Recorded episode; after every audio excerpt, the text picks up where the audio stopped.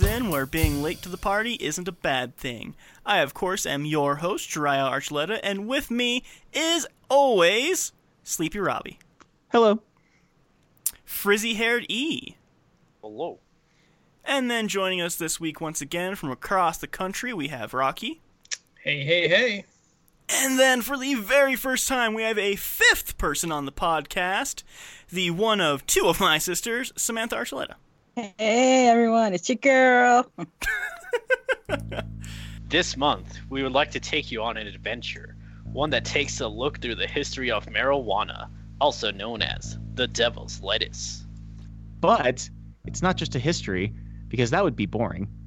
We want to take a look at the history of the sticky icky, how society was reacting to it when the film came out, and the general attitude of the era, and how weed related back to it. All through the crystal clear lens of cinema. All month long, we're picking movies from a very particular time in history that either celebrated or looked down upon the use of that chronic. So we're inviting you to mow the grass or burn one down as we all learn a little bit more about Mary Jane and her sweet, sweet herb. The 70s were known for many things, but the thing in front of everyone's minds when it comes to that era is the war on drugs. In June of 1971, President Richard Nixon famously held a press conference announcing that drug abuse is public enemy number one. He declared he would be devoting more resources towards the prevention and rehabilitation of those who are addicted. The Drug Policy Alliance estimates that 51 billion annually on these initiatives is spent. All this to say, our story sorta starts smack dab in the middle of the Cold War and just before the oil crisis of 1979. The hippie movement was on its way out of society, no longer being seen as the counterculture movement that it once was. Earlier in 78, Bundy was caught in Florida, and later that year, Gacy would also have to answer for his crimes as well.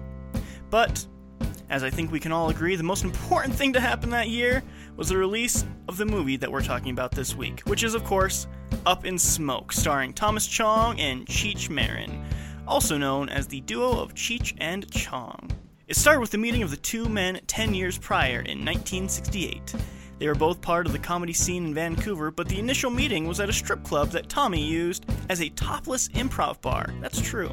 Tommy hired Cheech as a comedy writer, and eventually they both decided careers in LA would be the best idea. Something you should know is that they both had careers in music before meeting, which Cheech says is where that bond between the two of them really came from. So, the thing most people don't realize about them is far before they were doing comedy sketches and movies about drugs, they were a comedy band duo. Quite successful at it, actually. So much so, in fact, that they are actually Grammy Award winning artists. Again, true. In 1972, they won Best Comedy Recording for their album Los Cochinos. This, of course, spurred many other successful singles and whatnot, eventually leading the duo to ask, What's next?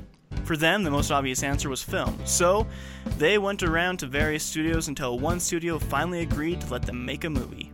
That studio was Paramount, with the caveat, of course, being that they, fi- they fund the movie with their own money.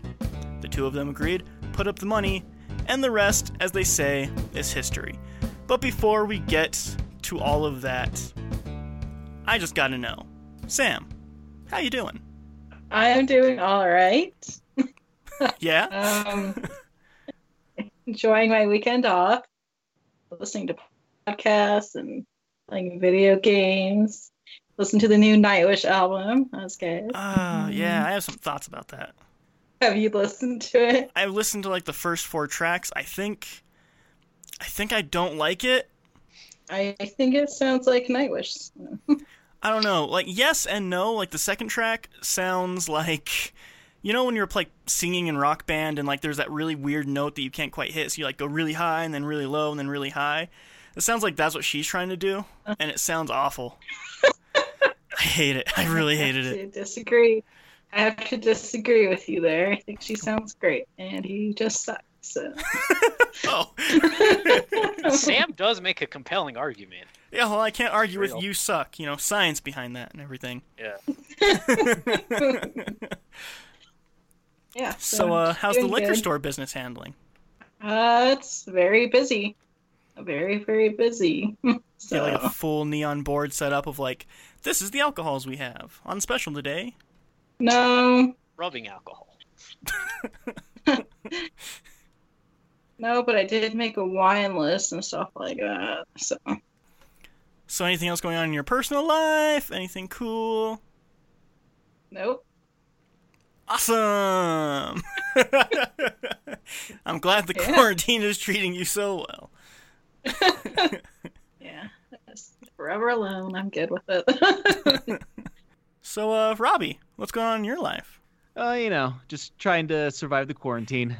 Yeah, I think we all are. Uh, yeah. Uh, so recently at work, like everyone's freaking out there because they started slowing down production, and I think the re- part of the reason why is because uh, we currently have a a contract saying that we can only sell to like one specific company for a little while, and that one specific company is no longer buying from us because there's not as much people buying surgical equipment.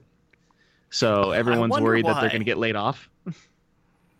Yeah, uh, sur- most surgeries are uh, not necessary, and most surgeries happen because of like either sports injuries or because someone's like, "I want this thing done," and so neither of those are happening right now. No, they're not. Like it's one of those people aren't getting hurt nearly as often now, so not as many people really need, you know, medical devices Right, exactly. or at least those medical devices. And so, you know, as, as soon as the quarantine's lifted, you know, I'm pretty sure someone's going to walk five feet out of their house and break their leg, and then you know we're going to be needed again. But until that happens, like we're kind of on this standstill, and so people are freaking out, and partially me included, that you know we're all going to get laid off, and then we're going to be kind of screwed. Yeah, that's going to happen to a lot of companies, honestly. Oh yeah. But the fact that I work for a rather large company and they're going to be doing this is kind of one of those. Oh, that that sucks even harder. But I'm just kind of riding the wave until you know it all passes. So hopefully I have a job whenever the quarantine's done. Especially considering I got a what's normally reserved for like uh, Amber alerts on my phone was I got an alert on my phone saying like, hey, the quarantine's gonna it, or isn't gonna end today. It's gonna end on the 26th. So stay at home. Don't leave. Yeah, you would think that people were, like reading the news and would just know that that was happening, but I guess it is a good thing that they put that out there. Yeah, so I did get I actually got like two or three emergency text messages saying that like, "Oh yeah, stay inside until the 26th now. Don't go back outside." Yeah, and there's a chance that it could be uh, put on for even longer, in a week or two. Yeah, I was going to say that it's not going to really surprise me if they're like, "Oh yeah, like we said the 26th," but like that's Yeah. seems like it's on par for the course. Uh, I was gonna say, since you work in a factory, uh, maybe you heard, but we had a meat factory here in Colorado that had a uh, coronavirus outbreak. Whenever I was online, I kind of like glazed past it as one of the news stories, but yeah, I remember seeing that that there was a meat factory in Colorado that is now shut down. Like I don't know Mhm. about permanently, but Uh, it's shut down for a 24-hour deep cleaning. Two of the people who got coronavirus from the infection died already. There's another 14 hospitalized, and there's an estimated like hundreds of people work there, so there's an estimated couple hundred that may have it. So they all have to get testing, and it's a whole fucking thing. yeah, and a whole bunch of contaminated meats.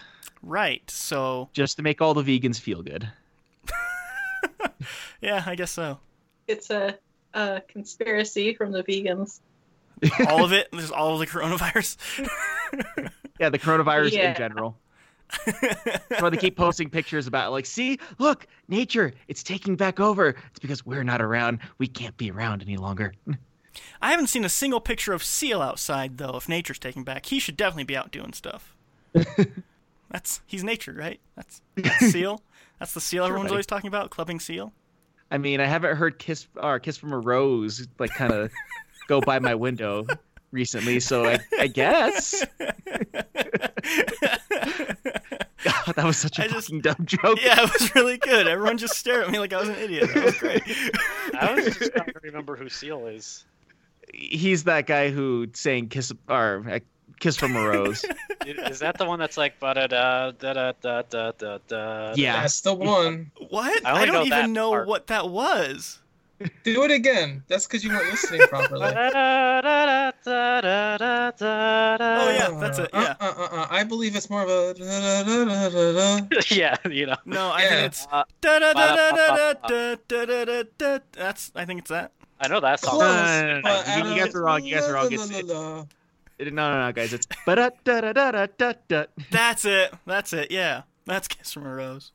But yeah, like with the whole quarantine thing happening, like I was kind of a boring person before this, so I didn't have to change a whole lot about my life. But yeah, not a whole lot really going on. Weirdly enough, out of all the things that I finished watching last night, I finished watching that Tiger King documentary. Ah, yeah, I watched that too. It was really good. I would have voted for that man to be president. I haven't seen it yet, so I was gonna ask if it was good, but It's I great.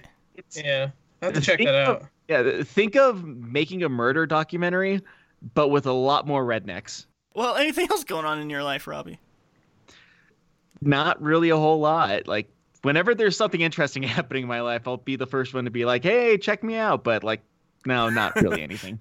Just still hiding underneath the blanket, watching movies.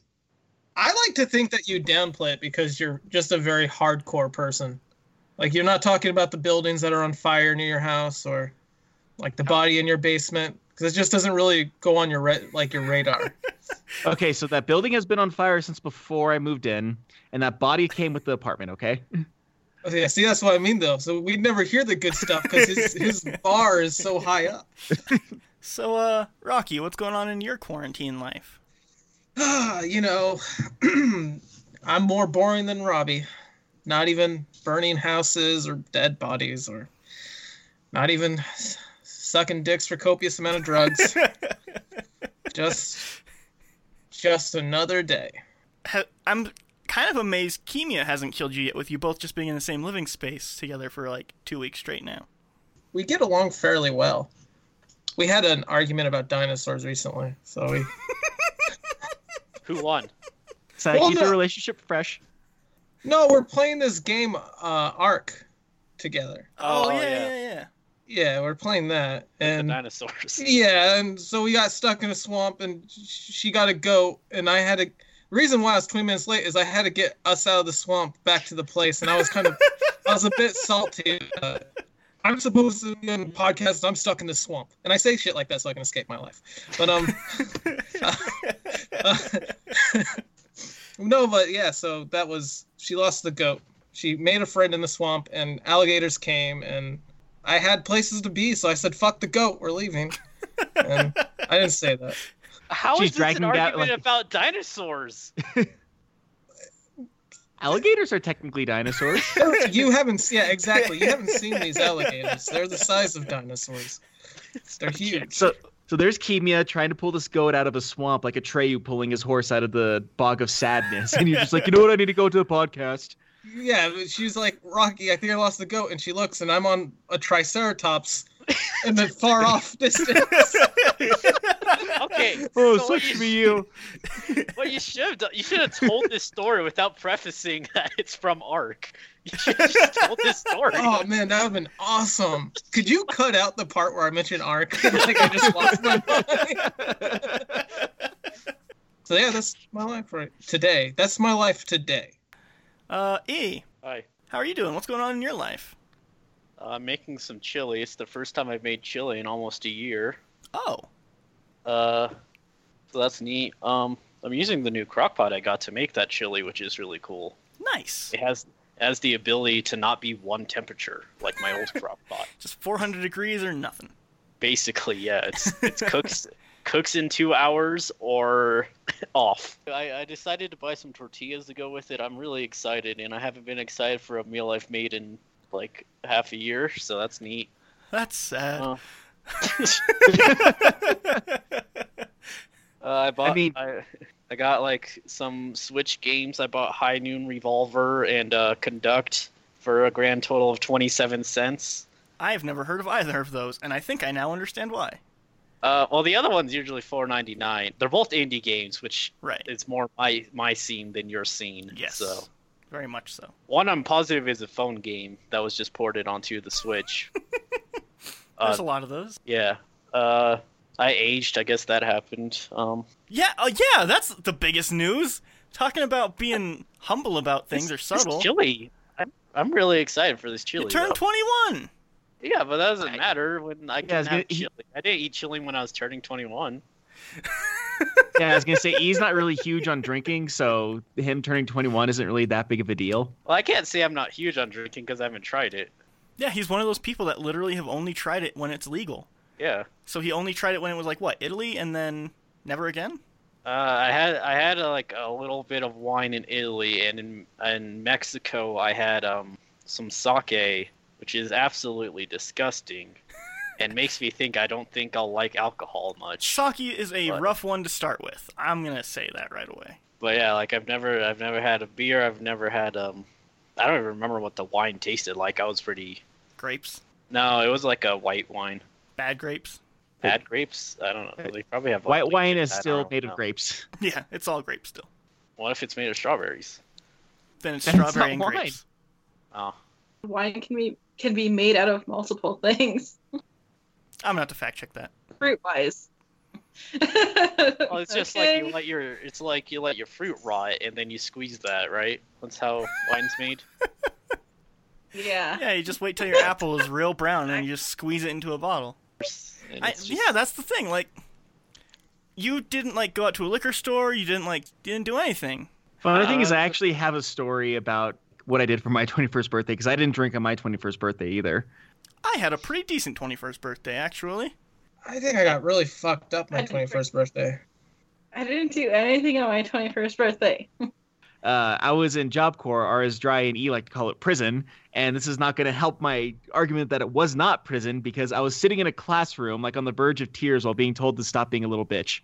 Like that was my 21st birthday. That sounds like prison. That sounds a lot like prison. That depends. That really depends. Who was telling you not to be a little bitch? Was it the warden? For my 21st birthday, I snuck you, Rocky, into my brother's house that I was staying at at the time, and we had Star Wars cake and uh, appletinis. What'd you do on your 21st birthday, Rocky? Uh, so I think on my 21st birthday, I was in Greeley at my sister's, and they took me to a club. And I remember being like very anxious. So I was like having a dialogue in my head. It was weird. And I was looking around the dance floor, and this was at night. And I remember my sister's husband was extremely drunk. I don't think my sister actually came. She didn't want to come. I went. I was getting drunk at the bar. I was looking around and I realized, like, yeah, th- this cl- clubbing, not my scene. Not really much of a clubber. And I think the highlight of this night was this person came up to me and told me that I'm not what I, I can't remember what was said. Like, I'm not even going. I can't attract. It was like you know the you catch more flies of honeys kind of reference Yeah. but it was about me looking miserable. And then they went on the dance floor and was like grinding over there, and I was like, "Yeah, this really sucks." And so I turned around and like, and I kind of just clustered at the bar until we were all just so drunk that we had to leave. And then I ended up jacking someone's um, uh, taxi Oh, okay. because I was like, "Oh, this is convenient. a taxi's here." Yeah, the- so I walked in. that almost took a very different turn. That was a weird time to pause. I'm just gonna say. I remember I jacked the taxi uh, because I was just like, "Oh, it's convenient. A taxi's here. It must be for me." Because I never even realized I didn't call in a taxi.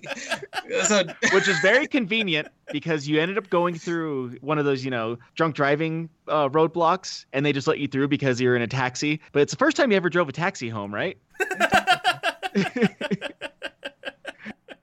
But uh, somehow I managed to give the guy the right address, and then I didn't know you're supposed to tip taxi drivers. So I think I like wished him a good night after being very thankful for the ride, and he was like kind of trying to make me stay because he obviously wanted a tip, and I wasn't getting it. So I just ended up giving him like a thousand compliments before leaving the taxi. I've done this before too. I've done this at airports where like they a person stuck their hand out, and I thought they want to shake my hand, so I shook their hand. Like no joke. That's legitimately. There's a lot of people in this country that require tipping that I just don't know about, and it's just really awkward. So when you when we get out of quarantine, E, the plan is we're gonna have a giant Harry Potter marathon because you've never seen those, and we're gonna drink a bunch of Harry Potter themed drinks. I just want to announce that my birthday is next week. So my 33rd birthday. I knew that because I'm a good brother. But how is the refined host this Saturday? I am actually doing amazing. So I haven't been to work this week at all. And I'm getting paid for it. So that's cool. Oh, that's nice. Yeah, because I have asthma. So I went and had a doctor's appointment. And we had a back and forth, and eventually led on, like, yeah, I guess you probably shouldn't be around the COVID and work in a grocery store and touch everything since you have asthma. So that's actually pretty dope. Then Final Fantasy VII Remake came out, so that's been really fun. Yeah. I mean, Oh, you didn't like RPG. it's an action RPG. It's different, E. And with the introductions out of the way, uh, I guess I have to ask, because I didn't ask beforehand, who all has actually seen this movie? E, have you seen it? No, I never even knew it existed. Robbie, have you seen this movie? I have. It's been quite a while since I've watched this movie, though. Yeah, me too. Sam, Uh, it's possible that I've seen this movie, but uh, I don't remember. So it's like watching it all over again if I haven't seen it. and uh, Rocky, have you seen this movie? Yeah, I've never watched any of the Cheech and Chong movies, to be honest. Awesome. I'll say that I have definitely seen this movie, but I could not tell you what happens in it at all because in my mind it just melds as being all the Cheech and Chong stuff is together. My dad loved Cheech and Chong a lot. He would watch them all the time. I couldn't tell you which Cheech and Chong movie is which one though, because they all basically feel exactly the same. In my head anyway. Which I guess a little bit of a fun fact. There are eight Cheech and Chong movies, and this is the first one out of all the Cheech and Chong movies. Well, uh, E, let's start with you. What do you think this movie's gonna be about? Okay, so there are these two guys, um, Thomas Chong and Cheech Marine. Uh, they are very hungry and would like to acquire some hamburgers. So they go on a road trip to acquire said hamburgers, but during the road trip, whoa, their car goes up in smoke. Um, So they have to walk to get the hamburgers. Well, uh, that that's that's mostly Harold and Kumar actually. Uh, Yeah. also, uh, at one point they murder someone, and then it's never brought up in the end of the movie. I'm gonna make that guess. Maybe? Is that just because Reefer Madness?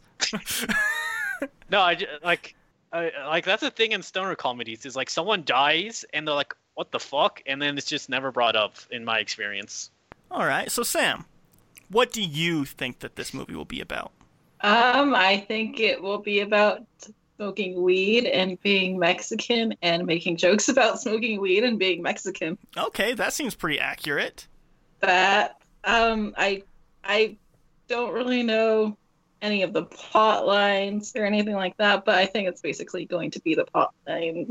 So- Yeah. Okay. Okay. Okay. So, uh, Rocky, what do you think this movie's going to be about?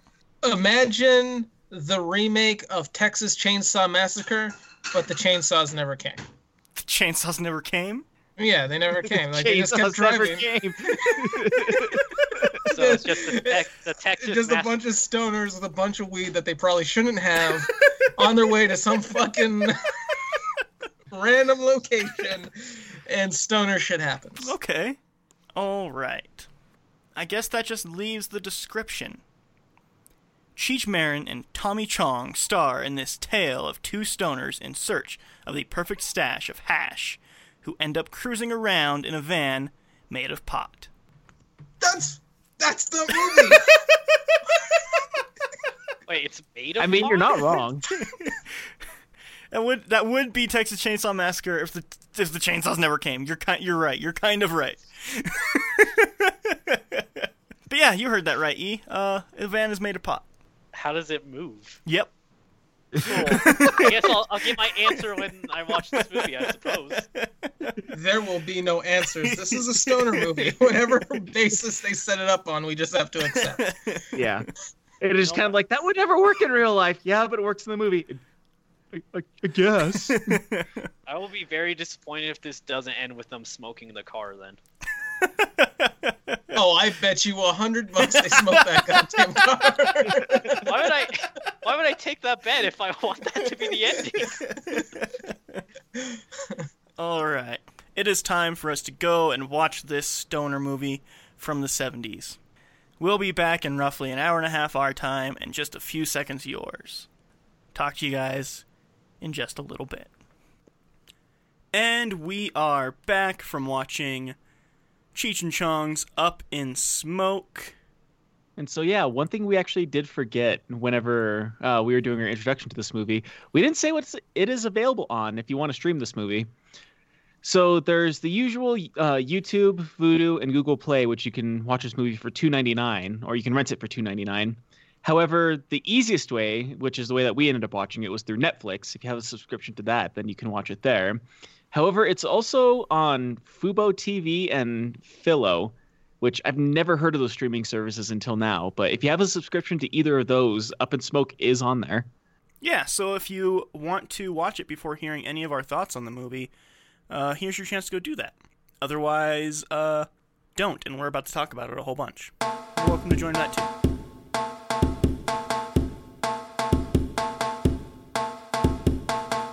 Alright, so I feel like we should start off with Rocky on this one. Buy, rent, stream, or pass. What would you give this movie, and what are your thoughts on it? Man, this maybe um definitely stream it. I mean, if you're really into like stoner movies, particularly like like the staple of stoner movies, since this is kind of these were the first people to do it, right? And that's Yeah, definitely worth watching. I I personally wouldn't have done either of these things, but it was there's some quality to this movie, and there's more value in my mind to this than Reefer Madness. Although I recognize the historical value of that movie.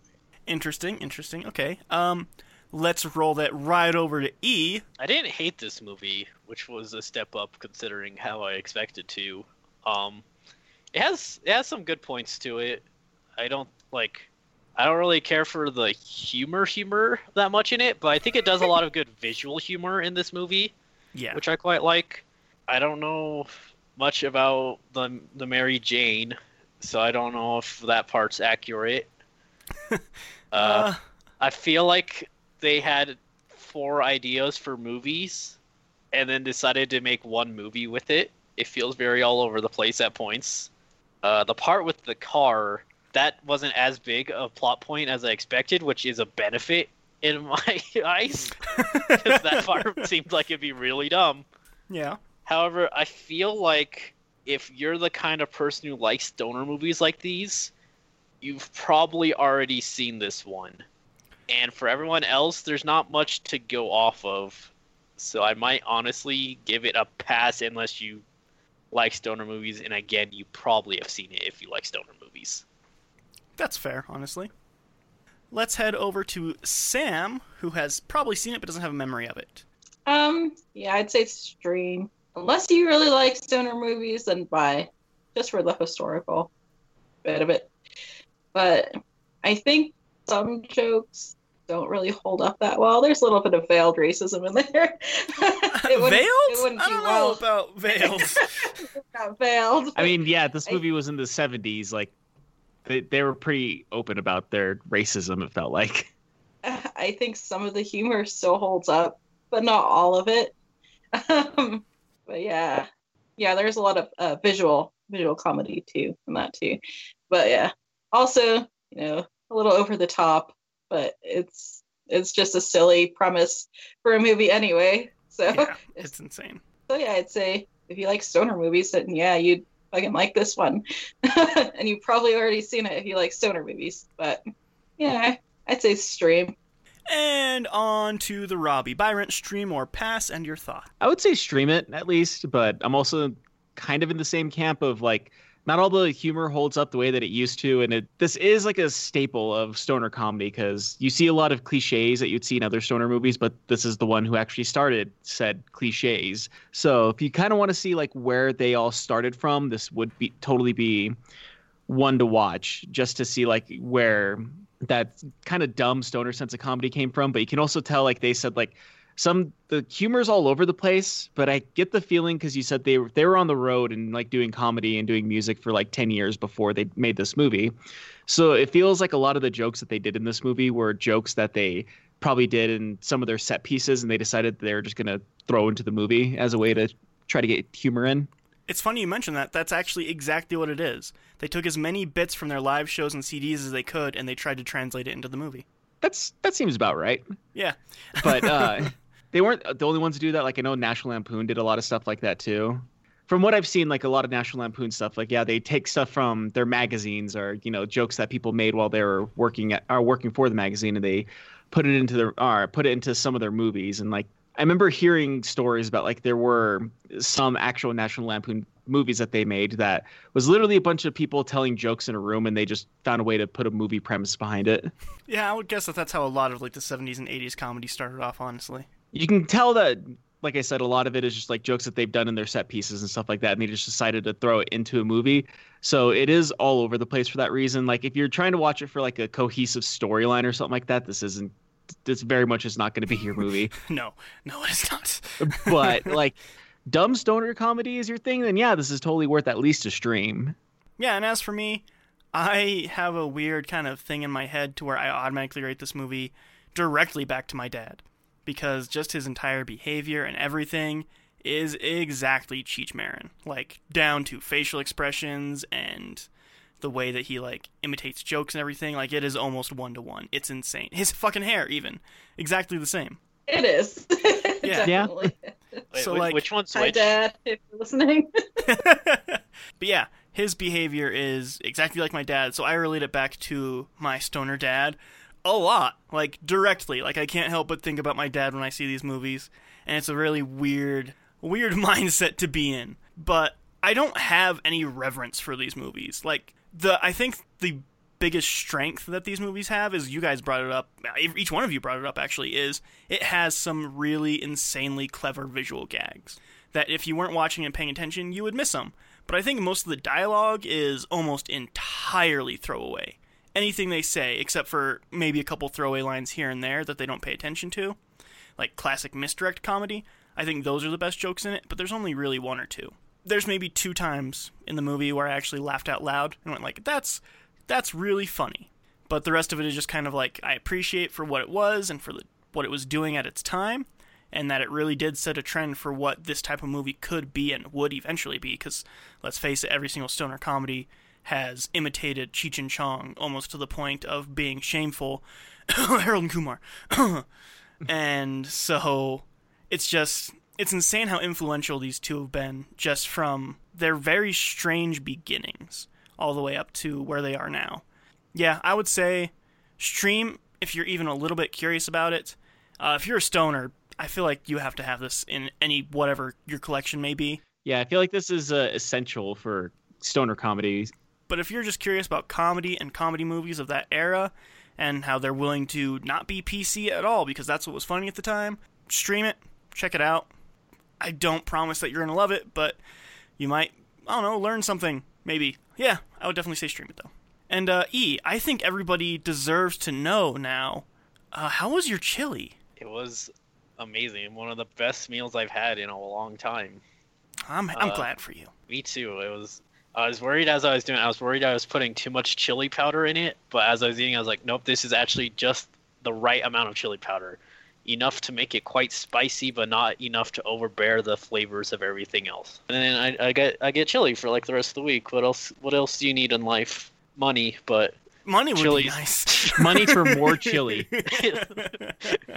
well, we are about to go and talk full on spoilers, or whatever you could call spoilers for this movie. So, if you don't want whatever we're about to talk about being spoiled for you, here is your last chance. Netflix with a subscription, Philo, and what was the other one, Robbie? Uh, Fubo TV. And Fubo TV. There you have Yeah. it. Never heard of Philo and Fubo until today. sounds like like a elementary school shows characters. I could definitely see that as like a Nickelodeon cartoon. Yeah. like today we're gonna learn the number seven, and every week it's the number seven.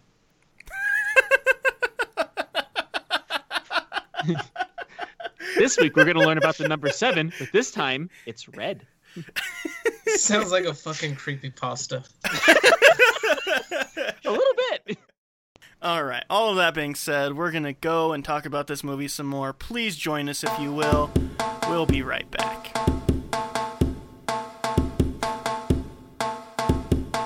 The movie opens up with snoring and a loud noise from the TV. Our main character, played by Cheech Marin, wakes up. His character name is Pedro in the movie. And he sits up, sticks his foot in Cheerios accidentally, and he gets ready for the day afterwards. He's in the bathroom, he's putting his shirt on, he starts peeing, and you think, oh my god, he's peeing in the toilet. And then he looks behind him, and the toilet is behind him. He looks in front of him, and he's peeing in a hamper. Which the funny thing about that scene though too is like uh I think he was wearing a shirt and then he went to go pee in the or whenever he was peeing in the hamper because when you look at the toilet there's a shirt sticking in there so it's like he threw a shirt in the toilet and then peed in the hamper. And then we cut over to a very, very hippie looking guy. And he is getting berated by some older people. And he's just sitting there making a shake, throwing bananas and whatnot into a blender.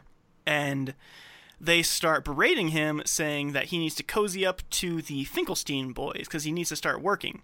And the wife stop, starts talking. And this part's weird to me. I don't know if it's just like a weird audio editing thing, but like the husband starts yelling at the wife because she tries talking, and then it like just cuts off, and they're he's yelling in the background still, but she's talking normally, like he's not yelling. I don't know. I just thought it was really weird. Maybe she's just really used to him yelling at her. Maybe, yeah, maybe. As he's sitting there making a shake and blending it up or smoothie or whatever it is he's making, he starts to drink it, and the dad starts telling him like he needs to get in muscle and he needs to go out and have a job. He's like, "You need to get act together." And then he shakes a huge drink out of the smoothie. I'm gonna call it a smoothie. Out of the smoothie, and then burps in his face, walks away, flipping him off in the background. And mom's like, "What is he doing? Is that a peace sign? Oh my god, I can't believe him." He gets in his car and he drives away, learning that he is apparently the son, which I don't find that part believable either, but he's apparently the son of two very rich people. He just doesn't look like a person who would have parents that are alive. Alive? Considering he Fair. looks like he looks like forty years old. and Yeah, like he looks like Yeah. an old dude. yeah. Might be the facial hair.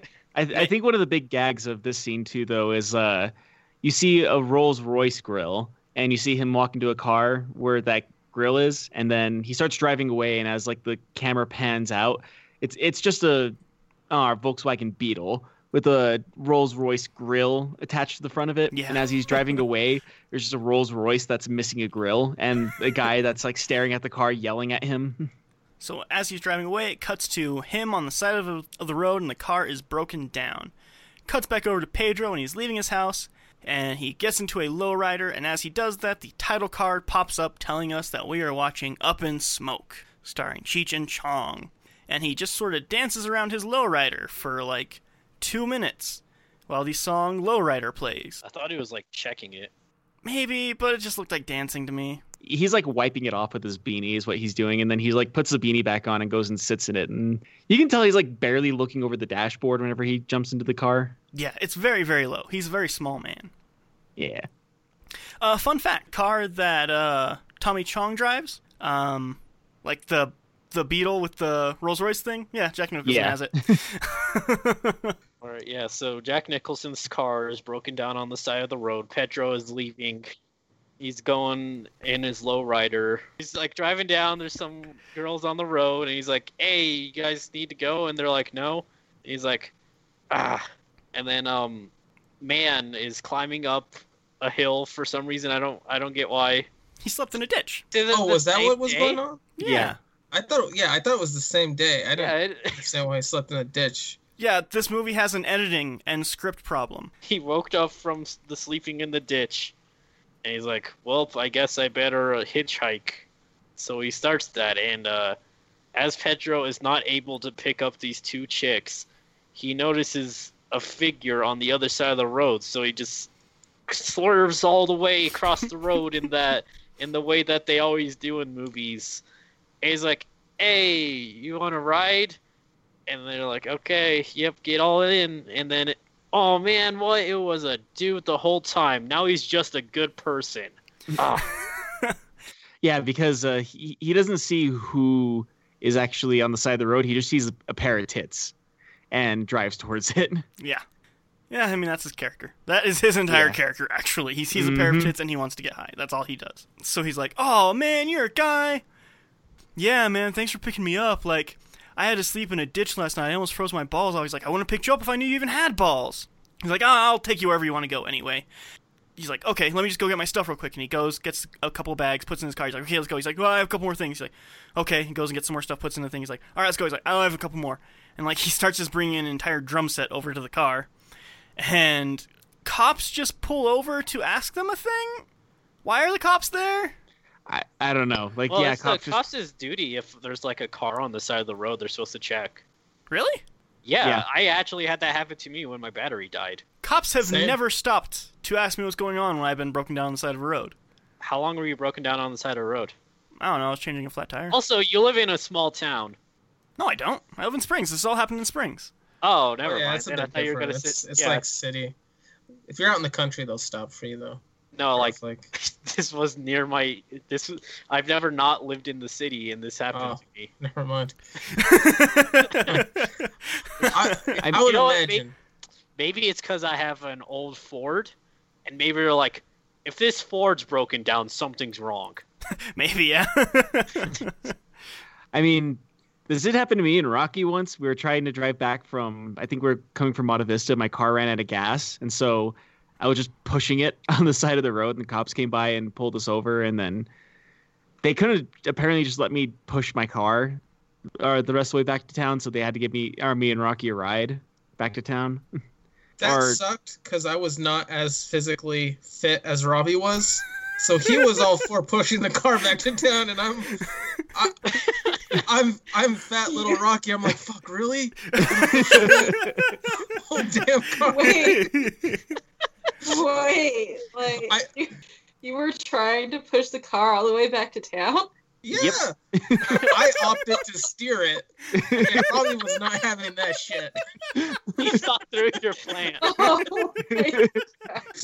He's like, yeah, sure, you could steer. You gotta, you gotta push the the door plus hold on the wheels. Like, no, I'll just, I'll sit in there.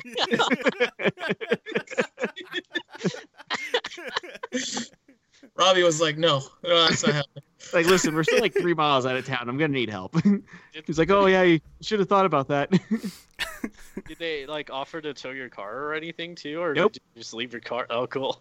they just left my car there and gave me a ride back to town. And then I had to like wake my mom up at three o'clock in the morning, and be like, "So I ran out of gas." so you can tell that she was excited about that. Yeah, like that's the first thing you want to hear when you wake up at three in the morning. If uh, Robbie, I gotta say, if that ever happened again, I'd have better excuses.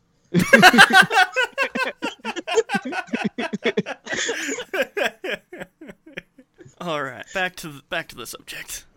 But yeah, like it, it was a whole weird scene just because like a cop pulls up behind them and is like walking up to the car to see what they're doing, and they're not even paying attention to the fact that cops are there. And just some random car rear ends the cop and they speed off. Yeah, like speed off, speed off, without like noticing that the cop was there, but he's still speeding off like crazy. And then man, because that's uh, Tommy Chong's name in this is man. fun fact that I was to say is because you're Tommy Chong saying man a lot in the movie, man. Turns out that this movie uses the word man 295 times, and 212 of those times happen before they reach the border later on in the movie. So yeah, they say man a lot. Yeah, it, it's insane how often they say man in this movie. It's this movie says man about as many times as um, they say the word fuck in The Departed. Only this movie's a lot shorter than The Departed. so you hear man a lot. Oh, Great. yeah. So they're speeding off, and Pedro's like, "What? What? You don't like speed? You don't like me going fast?" He's like, "Whoa, what? You have speed?" I'm like, "No, no, no. I don't have speed. I do have a joint, though." Like, oh, you have a joint? He's like, "Yeah, yeah. Here, you go. Light this up. Light this fat boy up." He's like, "This is like a toothpick, man." Like, it's not like a toothpick. He's like, "No, like it's a toothpick," and he hands it back to me. He's like, "It's not like a." Oh yeah, no, this is a toothpick. I got it here somewhere, and he starts scrounging around in his pocket. He's like, "No, nope, that's my dick." Oh, here you go and he hands them this fucking busted ass, broken ass, bent up joint. And he tells him to light that up. And he's like, Man, I have like a way better joint than that. Oh, okay, cool. Well, well, first he says, "Man, I hope your dick ain't that small." Yeah, something yeah, yeah, he lines. does. and so after that, they start talking about how they're both in a band. And then the whole thing of him having a joint comes up. And so he pulls out this gigantic fucking joint. It's huge. It is almost as big as my dick. Pause for laughter. Really? Low hanging fruits. No, no, no, E. Don't you say that. You know what it.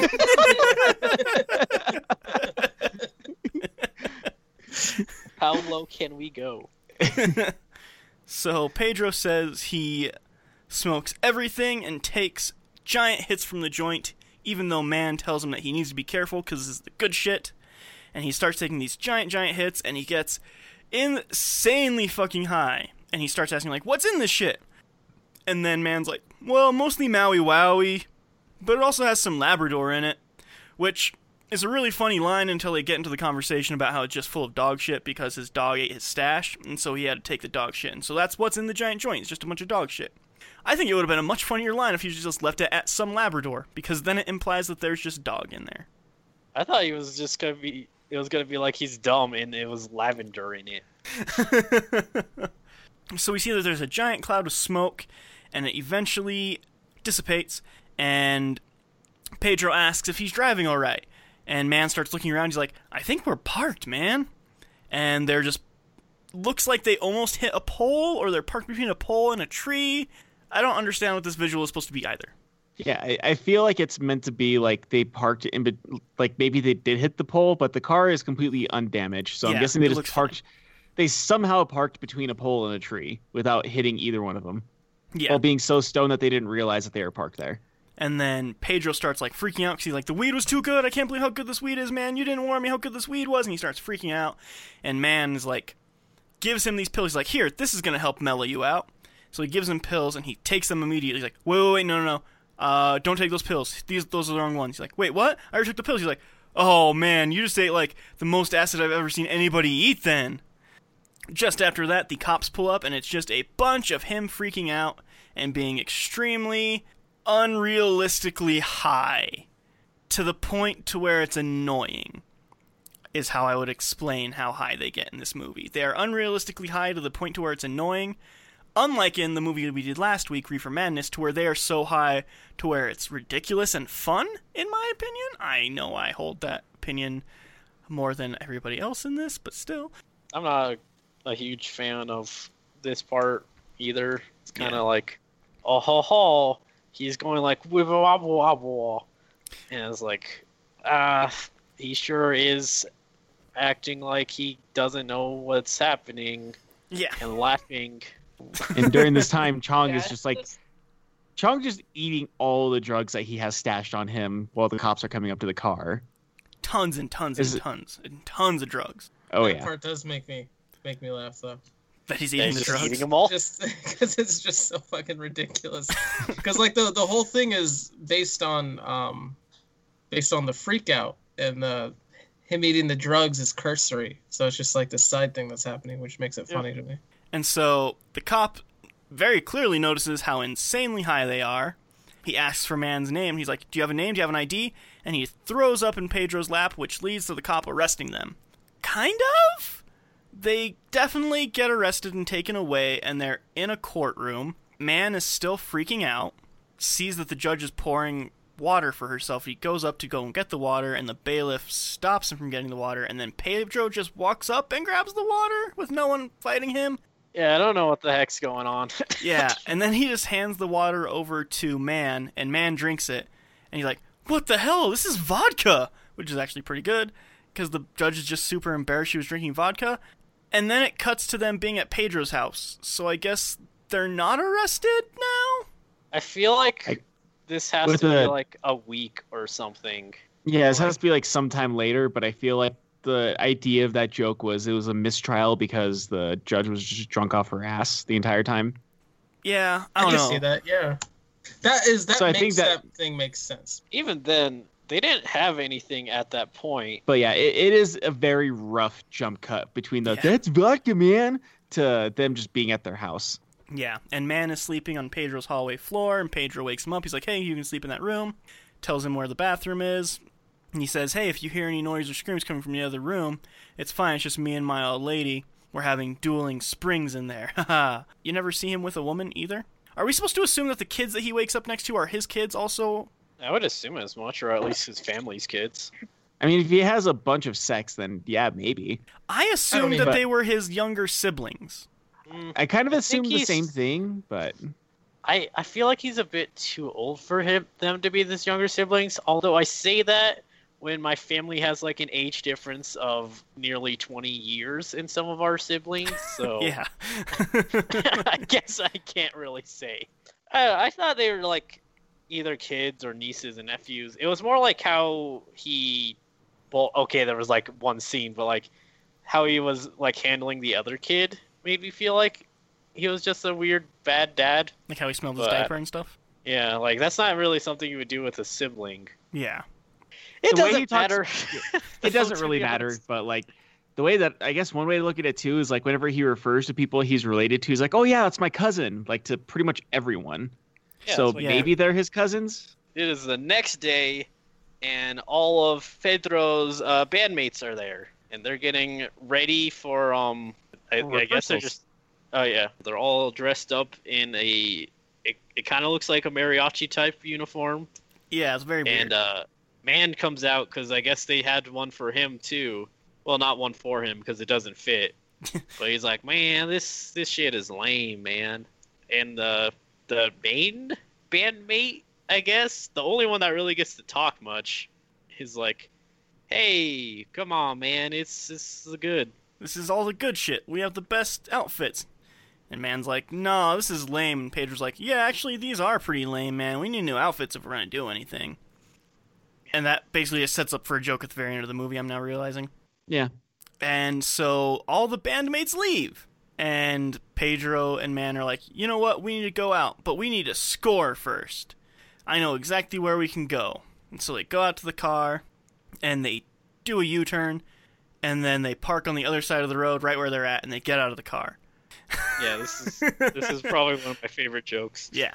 So they're driving around, uh, trying to score weed, and then they go over to. Pedro ends up saying like, "Hey, I have a cousin named Strawberry who can get us some stuff, but like he has a birthmark, and he was in Nam, and it's like he's really weird about his birthmark, so don't stare at it. And also he's kind of weird because the whole Nam thing. Uh, and then Man gets confused, thinking that Nam was just like a strain of weed or something. S- and Gets confused, like thinking that a strain of weed from Nam gets him fucked up. It's a weirdly weird line of jokes that I don't understand. I think it's mostly just a joke about names Classic strains misunderstanding. Well, that too, but just like how, like Nom actually probably would be a strain of weed. So they knock on the door, and oh, he says Pedro's there, and he's like, "No, no, Pedro lives here." He's like, "Stop fucking around, man." He's like, "I think people are in there being weird." He's like, "No, no, we're not looking for Pedro. I am Pedro." And then the door just kind of squeaks open, and they go in, and there's a parrot at the door that they were talking to, and the parrot asks if they want to get high and all kinds of other stuff, and they're just kind of hanging around the house, and then um, start calling for Strawberry, and Pedro just kind of goes down into the basement, looks around everywhere, and then they turn a corner, and in the kitchen, it looked like Strawberry comes out. They're downstairs and like they're looking for Strawberry and they can't find him. The only thing they do they find is this bird. And the whole like the bird saying you want to get high was Chong just saying you want to get high to the bird over and over again until the bird repeated it back to him. And then while they're looking for him, eventually, yeah, like it kind of shows that Strawberry was upstairs and that he's walking downstairs and meets both of them and just almost doesn't recognize him at first, but then like he's like, "Hey, you know, my cousin Pedro, you came to uh, score some weed. You got any, man?" Yeah, and then he's like, "Yeah, yeah, I can get you some weed," but man just keeps staring at his birthmark. And he's like, Yeah. "Why are you? What are you? What are you staring at?" He's like, "No, nothing, nothing, nothing weird." He's like, "You know what? Yeah, we can go get weed, but he can't come with me because he gets weird because they get weird about weird people." And so Pedro and Strawberry leave to go and get the weed, and they leave man there. And he's like, "Ooh, look, a roach!" And he goes into an ashtray and finds like a quarter of an inch of a roach left in there, and he tries to light it and smoke it and ends up choking on it, spits it out, wandering around the house, goes into the kitchen, spills some Ajax onto a paper plate, and then he starts messing around with it like it's Coke. He's like, yeah, that kind of does look like the actual thing. And just some random girl comes out. Oh man, what do you have there? He's like, oh no, like it's kind of funny, right? And she just grabs it and snorts the entire plate, basically, of Ajax, of what she thought was Coke. And that effect was done with a vacuum. They attached a vacuum hose to a straw, put it to the side of her face, and they gonna sucked all that up. You should have just the- had the vacuum out, just like. Also, apparently, uh, they used powdered milk for that scene. Because if they tried actual gonna ask Ajax, why, but that's that's uh, that's a lot safer than yeah, putting Yeah. fucking Ajax. That A lot safer. man is like, "How is that?" She's like, "That's fucking great," and she makes like a bunch of weird animal sounds and just acts real stupid. I don't know how else to explain it. She acts stupid. Yeah. Um, Pedro and Strawberry leave the house and like, ah, the great outdoors. And Pedro's like, yeah, yeah, great outdoors. Sure, sure. Um, and then we see a van, and on the side of the van is these is a pair of pants. The zipper on the side of the van just zips down, and we see a face just peeking and poking through it, staring out. And this is when we learn that there are cops inside of the van conducting a sting of sorts. And then out of nowhere, a gathering just happens at the house. Like a bunch of I mean, people are just there. Finds coke. Maybe. Does that actually, is that how it works, Sam? I would Why are you asking me? I- Sam a connoisseur of coke or yeah, something. that's like her thing. I- What? It's not my thing ever in my life. um, but I'm assuming that, like, yeah, if there's drugs and the druggies will. They're like all friends or whatever, so I don't know. These druggies must be better people than me because if I was a connoisseur of the coke and I found a lot, I'm not inviting anybody. that is all Rocky's coke now. That is yeah, Rocky's coke. Ooh, this is a lucky day for Rocky. I honestly think like the whole party happening was just a another sign of bad editing of like this was may have been a sketch that they did at one point in time that they tried to fit into the movie. It's also possible like there's just a bunch of cokeheads upstairs, and then yeah. when she snorted Ajax, she that was like her way of letting them know, like, hey, he has coke down here, and so they brought everyone downstairs to party and do Ajax coke. Yeah. It was the 70s. Everybody shared everything. That's true. Maybe they all actually have like hypersensitive hearing too. So as soon as they hear like a, like immediately, it's like what? It's like foxes in the and wild when they start hear like a bunny. crawling on the walls to get in, just like. So the gathering's happening, and Man just keeps asking everybody if they have any kind of weed. Cuts back over to Pedro and Strawberry on motorcycle, and Pedro is in the sidecar of the motorcycle. While they're driving, Strawberry has a flashback to Nam, and he just jumps out of the bike, leaving Pedro alone with it. And then he just like runs off and starts pretending to be in the army. Not pretending to be, he was in the army. PTSD. Also, there is a there is a scene before the before the PTSD that I really like, where Strawberry holds his hand out because he's gonna make a right turn, and then Pedro like holds his hand because he thinks that Strawberry's seeing if it's raining. It's one of my favorite visual jokes in the. I didn't catch I guess that I didn't notice that one. Yeah. It's, it's really great. He's just like holding his hand out. and Yeah, I like, noticed that. because it's like a really subtle one that you wouldn't expect from a stoner film. That's It's fair. not even like a stoner joke, anyways. But the bike wrecks into a phone booth, and instead of freaking out, Pedro just gets out and calls the house where Man is at. And Pedro tells Man that he should never, he shouldn't answer the phone because the reason they freaked out is because he knows there were cops around, um, apparently just staking him out. And he tells Man like, "Don't answer the phone, even if it's me." And Man can't hear him because there's a party going on, and all he keeps yelling at is like, "What? Did you find the drugs? Do you have drugs?" No, there's like tons and tons of coke and weed here. Don't worry about finding drugs. Just come here for the drugs. And the cops are listening on the line the time, so they immediately start going in to break up the party. Also during the scene, uh, man, he still can't hear what Pedro is saying. So he's like, "Hold on a second, and like, you know, brings the phone outside the house to try to talk to him. And it's like, "Okay, I can hear you now. What's going on?" And turns out that apparently, whenever he closed the door, it just like snapped the phone line, and so he just he's just holding a dead phone now. And it locked the door on him. Yeah, and it locked the door on him because he went to go try to open the door to get back inside, and the door is just locked.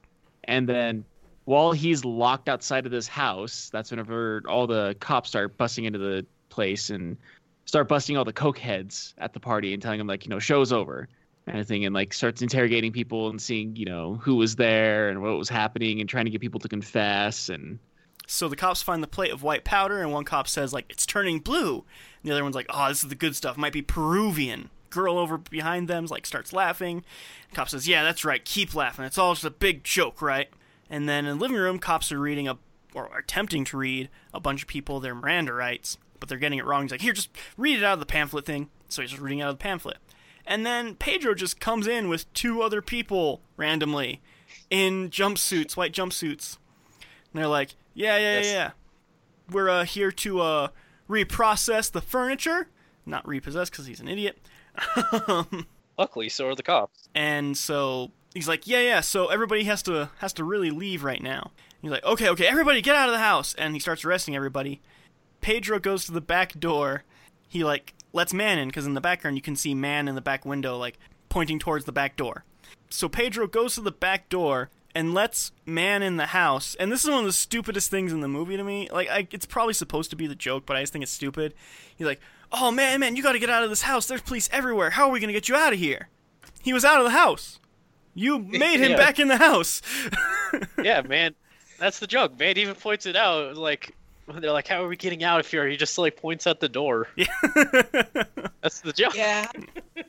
so they escape the house by just walking out, and then it cuts over to Strawberry, and he's still having Nam flashbacks. And he's kind of ducking around. He has a rifle now, a helmet on, and he's ducking around. Gets back into his own house, gets in there. Everybody's gone, obviously, and the bird talks to him. Cuts to an exterior shot of the house, and you hear a gunshot, and feathers fly out the window. So he just killed his bird. That's the Well, the reason why he killed his bird though too is because he had uh the bird asked like, "How'd you get that mark on your face? How'd you get that mark on your face?" And then you just see feathers flying out the yeah. uh, window. Cut to Pedro and Man at Pedro's place saying that the town is dry and they can't find any weed. A guy in a red jacket comes up and starts talking to Pedro, asking, like, hey, you want to buy any, like, jewelry? Have anything here for you? He's like, oh, man, it's a really nice car. Like, hey, you should buy these jewelry. You should buy these rings. It's real diamonds. He's like, man, it's not real diamonds. And so the guy just puts the ring up to the window and makes a giant scratch on it. Pedro's like, man, that's my, that's my window. What are you doing? He's like, oh, my bad, my bad. Anyway, uh, what are you up to? and he's like, "Oh, nothing, just you know, hanging around." Uh, hey, do you have a? Do you know where we can get some weed? He's like, "Yeah, of course I know where you can get some weed. I actually have it on me right now." He's like, and uh, since we're such good friends, I'll give it to you for a low, low price of two. A double dime is what A he double says. dime. I don't know Yeah, what that means. I assume that's very cool people slang for some amount of weed. Sam? Maybe it's like, maybe it's like, you know, like a dime bag. It's like two of them. Sure, we'll go with that. Why do you know what? always ask me about drugs? I don't fucking do drugs. he does actually buy the weed, and then it's Pedro and all his bandmates inside, as well as Man. He's just sitting there playing the piano or whatever, and they're all super fucking high, except for Man, who keeps insisting that it's really shitty weed, and they must all smoke the worst fucking weed in the world because he doesn't feel anything. And then they're sitting there, and they see, uh, actually, Pedro sees some people poking their head around the corner outside through the window, and he's like, "Oh wait, everybody, put out put out the drugs everybody hide hide hide the cops are here and so man and pedro hide and everybody starts getting arrested and he's like oh no no no. They're not here for drugs man. That's my bad. This is actually La migra. so we don't have to worry about that. He's like oh it's immigration? We can like come out from hiding? He's like yeah yeah yeah. There's no problem there. Uh, but they're not going to arrest us. And it cuts over to mexico and pedro's saying that they got arrested and that they are in mexico right now. Okay, so you did actually clip over a pretty important point on that one. Uh, what happened is he was saying that his cousin was having a wedding in Mex in, in Tijuana, and so their way of getting a free ride to Tijuana was calling immigration on themselves, and so that way they would get a free ride and they would also get lunch over there. And then it cuts them being in Tijuana and him calling his uncle saying like, "So yeah, we're in Tijuana now, and we need to ride back to the states." So Pedro tells Man that his uncle, Chuy, has a van he needs smuggled. So that means that they have a ride over automatically. Smuggled? Why do we have have anything smuggled? He's like, what are we smuggling? Like, oh, I don't know. I think it's like some sort of fabric or something like that. He's like, oh, okay, that's easy. We won't get in trouble for that. He's like, yeah, it's fine. And it cuts over to the cops, and he's telling his crew about the dangers of weed, going through a whole slideshow thing. Basically, going over like how all these weeds are super dangerous, and that they need to like really crack down on busting them. And cop says that they're on the threshold of like a huge bust, and they know a bunch of stuff is getting smuggled in. And he starts saying like they have a huge supply of weed coming in. He's like, how are they getting it in? He shows him like a picture of a TV. He's like, it's inside the TV. Like, no, no, no. The weed is the TV. How do you make a TV into weed? He's like, well, they melt all the weed down. They turn it into this plastic water, and when they spray it on, it becomes this hard plastic. He's like, so that's how they're getting all of it in. He's like, and they're turning the weed into something that's coming over the border here soon. Is is that a thing? No. Uh, no, Yeah. no, this is something that they made up for the movie. I figured it was stupid to ask, I had to ask. I mean, you can make plastics out of like the hemp oil, but it, at that point, it's just plastic. yeah, you can't smoke it. Oh, that You attitude. can't. yeah, exactly. Cuts back to Pedro and Man, and they're eating burritos, and Pedro says like, "Oh man, I don't know how you can eat that crap. It just, it's like there could be anything in it." He's like, "Yeah, it's pretty good though." He's like, "Man, there could be dog in there." He's like, "Yeah, pretty tasty dog though." And then a dog steals Man's burrito, and uh, fun fact, that dog was actually just a stray that was just wandering around the set, and it actually stole his burrito. Like, Yeah. Apparently, they just ran with it. yeah, and they just went with it and they kept it in the shot. So after that, uh, after that dog steals his burrito, uh, Pedro looks at the paper because apparently the address they're supposed to go to is uh, the street number is one eight eleven, and he looks at it and he just sees the one eight, but the rest of it has like a burrito stain on it, and so he can't read it, and he's like, "Oh man, is is this the right address? Uh, one eight one seven. Yeah, this might be it." And decides that they're gonna go in that building and if I remember correctly, he was saying it was yeah, it was supposed to be like a fabric van that they're supposed to smuggle over the border. Yeah. And so like he walks inside the building, he's like, "Hey, we're here to pick up the van." It's like, "Oh yeah, hold on a second. And like they're just like kind of sitting there waiting for a little while, and then there's just like this running gag, and he's like, "Oh man, I need to go use the bathroom." He's like, "Hey, do you have a bathroom?" He's like, "Yeah, it's back there, man."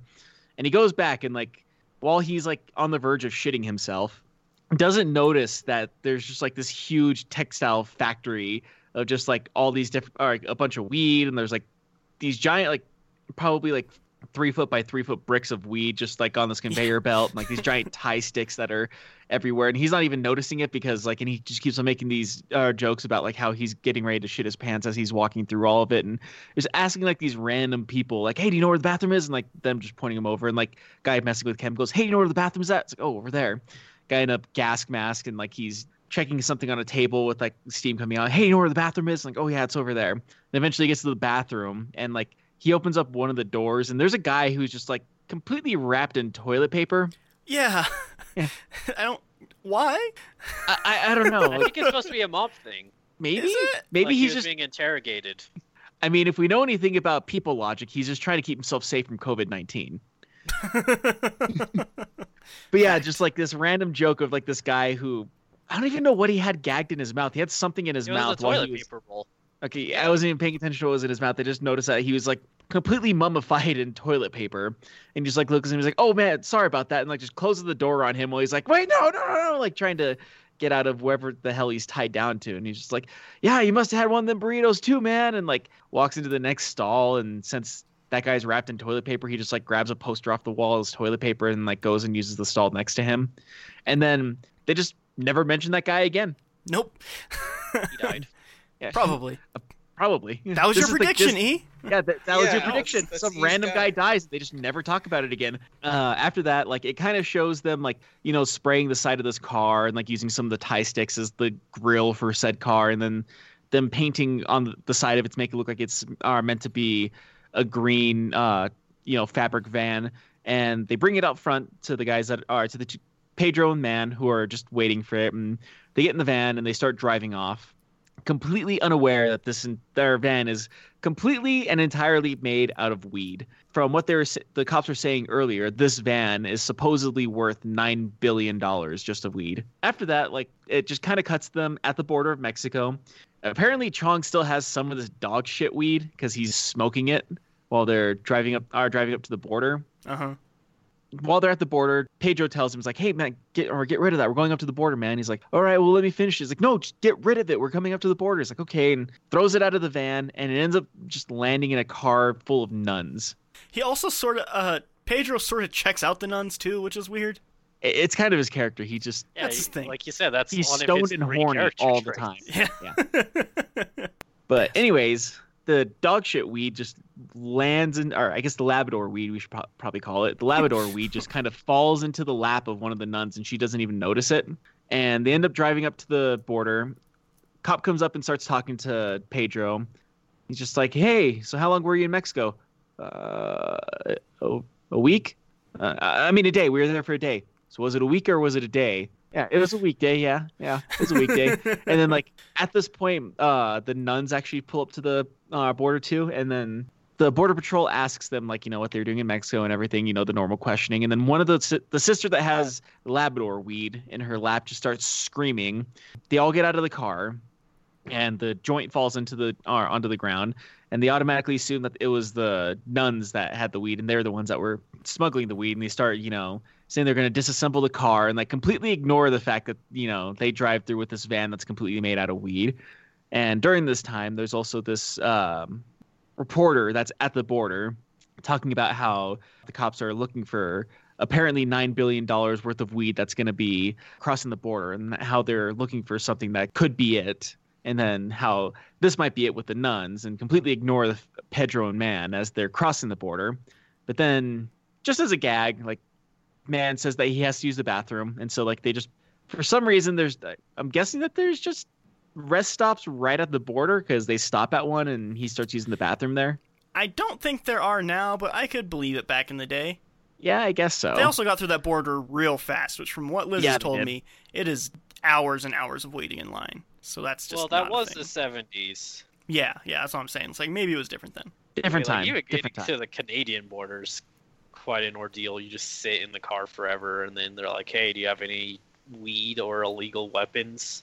And you're like, "Nope, just And Canada." yeah, it just cuts like this scene wherever man is, you know, taking a piss are inside this place, and then like the sergeant comes up and he's for some reason taking a piss while checking himself out in the mirror, and man's trying to talk to him and he's just like completely ignoring him, and for some reason just pisses on the guy's leg and then walks out. And then he walks out, goes back to the van, and all the while there's been a dog smelling, sniffing at the van, barking at it because the dog smells that the van is completely made of weed. Yeah. and when the cop comes out, he's like, "Man, this guy just pissed on my leg." And then the other cops come out of the room and they're like, "Hey, hey, so the nuns actually weren't the drug people at all? Uh, it turns out it's actually a green van." Like green van, and they look around the corner, and the dog is on its back with all fours arching up into the sky. Man, that must have been some good stuff. Let's go, boys. Yeah, so apparently this I felt that one, E. I didn't care about the damn bird, but I felt really bad for the dog. yeah, There we go. There's two deaths now. yeah, there's now two animal deaths in this movie. Some straight up reefer madness. A dog took one sniff of that van and it was fucking dead. Maybe the dog wasn't dead. He was just like Just like, stoned. just stoned out of his mind. So this is my skewed memory of what happens next. Um, uh, the two in the the van made of weed are driving, and um, the the police officers are now chasing them. And then from the next thing that I remember is that the ones in the van made of weed see hitchhikers on an overpass, and so they veer into another lane. Uh, there's another scene where the officers are doing this weird, quirky thing of like getting these binoculars that are like too big, and one was like, "Do you see anything?" And one guy's like, "Oh yeah, I see a donut shop with some. Oh, we should go there." And the whole night, you you idiot! My dog's the best. And so that thing's going on. So they drive into the overpass, or they they actually veer into oncoming traffic, and then I don't even know if it was the right lane to get on the overpass. Uh, the Probably two not. in the yeah, the two in the weed van. Uh, while the police officers keep speeding by, and this is actually where it gets really confusing for me because they're still having a chase the guys in the van, yeah. but they're not really having a chase. I, I was never even clear if they were even on the same road at any time, or if they're trying to take shots at the van who was driving on the overpass. But anyway, they meet these two women on the uh, o- overpass. Um, I'm going to say Cheech and Chong. I can't remember that. I know Man and I don't remember the other one's name. Pedro. Pedro. There we go. Um, so they meet these two women. By the way, one of them really terrified me on some on some level. I don't know why. The one with the drugs? but she, The one with that was blonde. well, no, the the blonde one kind of made me cringe. The other one kind of terrified me. yeah. I yeah. don't really know why. No, I get it. Um, the way she spoke and yeah. looked. Yeah, she, she looked like she would like eat someone's like soul. You know what I mean? What do you think those pills are made of? Uh, yeah, I, we, I'd wonder about this. But while they pick these two up, who uh, apparently are, you know, copacetic with the other two. Like they are compatible, or what's the word that Yeah, would like basically- click really they're- well? They're basically the female versions of Pedro and Man. Exactly. So they're all, you know, in their comfortable zone together. And the cops are now firing shots. This scene made me laugh because uh, the dude screams, the main cop screams, shoot the tires. And from my understanding, because it happened really fast, one of his sergeants or whatever shot their own tires. Yeah. Which was amazing. Yep. Oh. Yep, that's exactly how that happened. I was confused because I didn't hear it very well. I thought he was holding the gun like upside down. Yeah, That's how he shot the tires. Bro, I wouldn't be surprised. Though, but it's a hilarious scene. That scene actually made me laugh. And then they have a whole speech where the guy calls him an idiot, incompetent, and then the look on his sergeant's face is pretty funny because he's an idiot, he's incompetent. They didn't even try to pull any punches. Yeah. He even like goes along the lines of like, "I'm never gonna hire another bald agent again." Basically says, "Oh my god, I should never have spent the energy I did training you," and pretty much all the awful stuff that you don't want to hear someone say. But if you're shooting your own tires, you probably aren't really comprehending. yeah. he was told to shoot the tires. But yeah. So, but um, Man and Pedro, they're they're in the van. I think it's Man that goes with the blonde girl in the back. No, Blonde Pedro. lady. Pedro. It's Pedro. That's Pedro. Okay, They- yeah. they I'm really bad at the because names, Pedro's always driving, but he made a man drive. So that he could just hang out with the girls. He's like, Do you know how to drive? And he was like, eh. And he's like, Okay, you drive. I'm gonna go back here with this lady. He's like, eh, good enough. Yeah, Pedro's in the uh, decides to go in the back with the with the blonde lady who is entirely okay with where Pedro wants to go with it. And if what we've described from his character, you probably should have a good idea of what he wants to do back there. so they go do their back thing. It's kind of cringe actually to watch that whole yeah, it's super whole thing was cringy. really Yeah, kind of yeah, it cringy. was. Um, and then there's there's the other the other lady decides to stay with man while they're driving, and she is very creepy. She, you know, those ghost stories where you're driving and um, you're you're told not to pick up some like woman in a wedding dress on the side of the road. She's the stoner equivalent, at least for me. And how obsessed she is with the driver kind of radiated that feeling. Oh, Yeah, okay. like- The age old tale of don't pick up hitchhiking ghosts. Yeah, exactly. Don't. It's, she's a hitchhiking ghost embodied in a stoner's in, body. the, in the 70s, which is the worst time to be a Yeah, pretty much. Exactly. But she she's really curious about a uh, man, and so she asks him, "Hey, do you want any ludes?" And man, because he's driving, and I don't know why he feels the need to talk really loud. I don't know if they ever talked like he has hard hearing or something, but he goes ludes as loud as he can, I think he and she is wants him to be. Oh yeah, that's probably what it is. And she's trying to keep him not being that loud. She's like, "No, shh, I don't have enough ludes for everyone," and that's kind of like a little joke. Is he has to talk quiet so they can have ludes. and I think they do end up having the ludes. and then Pedro comes up to the front seat and says, "Hey, there's some sort of band thing playing for uh, punk rockers," and So Actually, wait, I want to go back. What are ludes? Because when I hear ludes, that refers to like pornographic images, and I doubt they were taking pornographic images. Sam. No, it, it's Quaaludes, I think that's how you pronounce it. Oh, it's yeah. like oh, a okay. prescription, like, uh, I don't know, painkiller or something. Oh, okay. I don't really know exactly. yeah, so there's a there's a there's a sort of like a rock competition, punk rock Yeah. competition. So what it is Battle is uh, yeah, what, Yeah, they of the ask the girls like where they're heading towards, and they say like, "Oh yeah, we're going to this battle of the bands," and there's like, "Oh, we're in a band," and like, "Oh, you guys should to- totally join." It's like, "Yeah, we should totally should join that." We should totally get loaded first, right? It's like, oh yeah, yeah, we get loaded. Of course we're gonna get loaded. Of course that's gonna happen. But where do we get that? And then the uh, roadside witch starts saying like, well, I, we should go to this one girl. We should go to Gloria. And like, who's Gloria? And cuts to them in a police office, police station, not police office, police station. And they're just talking to the girl who runs all the radios. I don't. They have a name, right? Like their position. Secretary. this- I No, know. uh, yeah, she was dispatch. Dispatch. That's what it is. She is also another terrifying looking person. I think I, I feel like I think all people. from Rocky the, is just all terrified of in women from the 70s. Yeah, I was gonna Maybe say- Maybe that's I, what I it is. kind of agree. I think I am they all too. Have this like vacant eyes. To. That's It's what weird, it's- There's like a glaze. Dude, it's the fucking LSD. That's what it is. That's probably what, what it it is. is. I, I think of does. that woman running the dispatch, and I think of like, okay, I'm with a friend, and she's disappeared in a wax museum. Oh, there she is, standing with the other wax museum. Oh, she's dead. That's what. That's the feeling I get when I Sounds like a Goosebumps book. Man and Pedro get on the radio and they're just like fucking around with the police officers. And then, oh, at some point, the police officers like go to the. I know I skip over a bunch of stuff. I'm not as detailed as everybody else, but but the police officers go to the police station. So they're like, ah, and the police officer, what's I don't know what the I don't know if they have names. They have names. I don't remember them. The They one actually like, got all punished for trying to use like, their names because they had a Oh, yeah. Operation Hard Hat was what they're trying. yeah, trying Operation Lardass. To. Yeah, 'cause that's Well, the exactly leader so the guy, joke. the leader cop goes in the bathroom or something.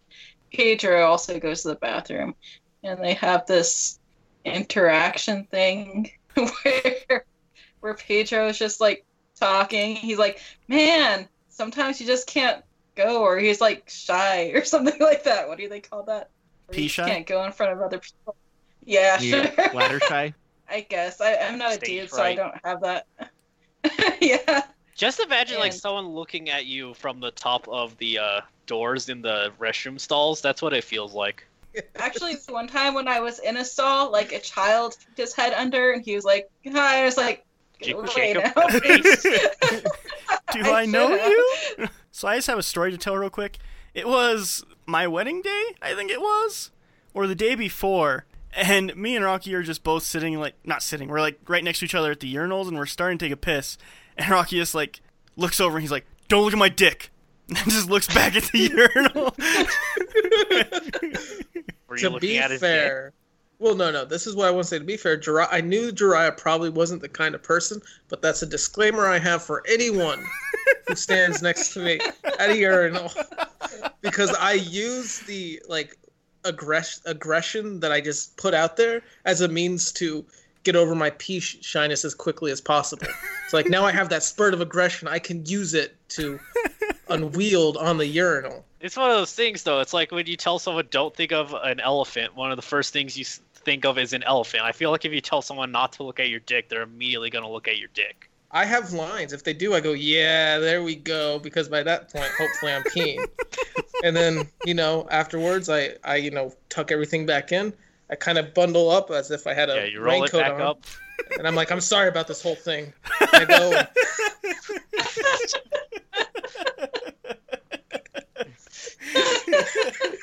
All right, so I'll make sure not to go into the bathroom at the same time as you.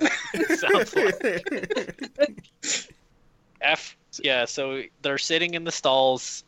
He's like, "I'm pee shy," and the officer turns on the faucet, and he's like, "Ah, thanks, man." And he turns to shake his hand and pisses over his leg, and then he immediately runs out because he just pissed on someone's leg. Uh, then they start going and they stop at a hot dog stand, and you see the van is starting to smoke. Yep. Which brings Yeah, this like- is like a bad design clearly if it's just gonna set on fire itself. Yeah, yeah, it is. But yeah, like Well, I think this is probably like the first prototype of a weed vehicle. So Take that for a test ride in Mexico. Don't like. there set was that no over the time, border. E. nevertheless, the exhaust is just like Yeah, to get it burning away at this van now. Yeah, so um, there's like a old, there's like an old man, and he's like eating a hot dog near it, and then they're all getting hot dogs, and they leave, and you see the old man again. And he's buying like s- s- twenty hot dogs because you know, haha, munchies. Yeah.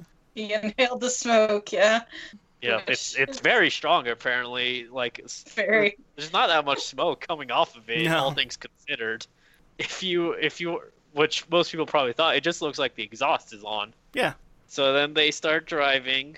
While driving, a a cop pulls them over, and then as the cops going up, uh, there's a weird scene where Cheech and Chong are trying to trade places because uh, man doesn't actually have a driver's license.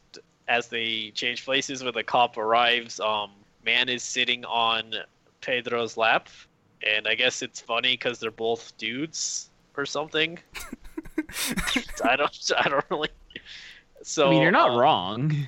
So the cop's there, and then, oh look, the cop himself got high from the tiny fumes, and the cop's like, "Hey y'all, can I have your hot dog?" And they're like, "Yep, sure, man. Here's a hot dog. You want any Fritos to go with it?" And he's like, "Ha ha ha ha ha," and then he like eats the hot dog in one bite, And then he walks goes away. back. Yeah, then he walks away, and that's that scene. so Yeah. I mean, you're, once again, So you're not dumb. wrong. Yeah, it's a it's a weird scene. Yeah, it's a scene Uh, where like the cop instantly got high off of their car and basically ended up eating their hot dog. And like whenever the cop walked up to the car, the first thing he asked is like, "Hey, what do you guys want, man?" Yeah. Yeah. While he's walking away, they end up saying like, "I wish we had whatever he was smoking," and then And it's hilarious because they do have they what have he's all of what he's smoking. Whoa! Oh my god! um, and then they're at the Battle of the Bands thing. Rock fight is what I think they call it in the movie. And they're parked in the alleyway, and the girl starts describing sex or something.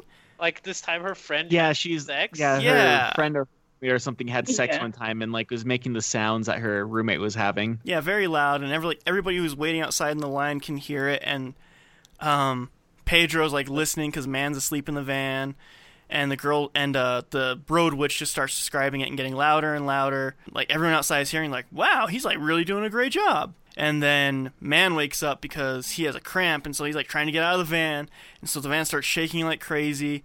And he eventually makes his way out of the van. Like everyone starts clapping, and Pedro's like, "Man, that's great! I can't believe how great you are at that."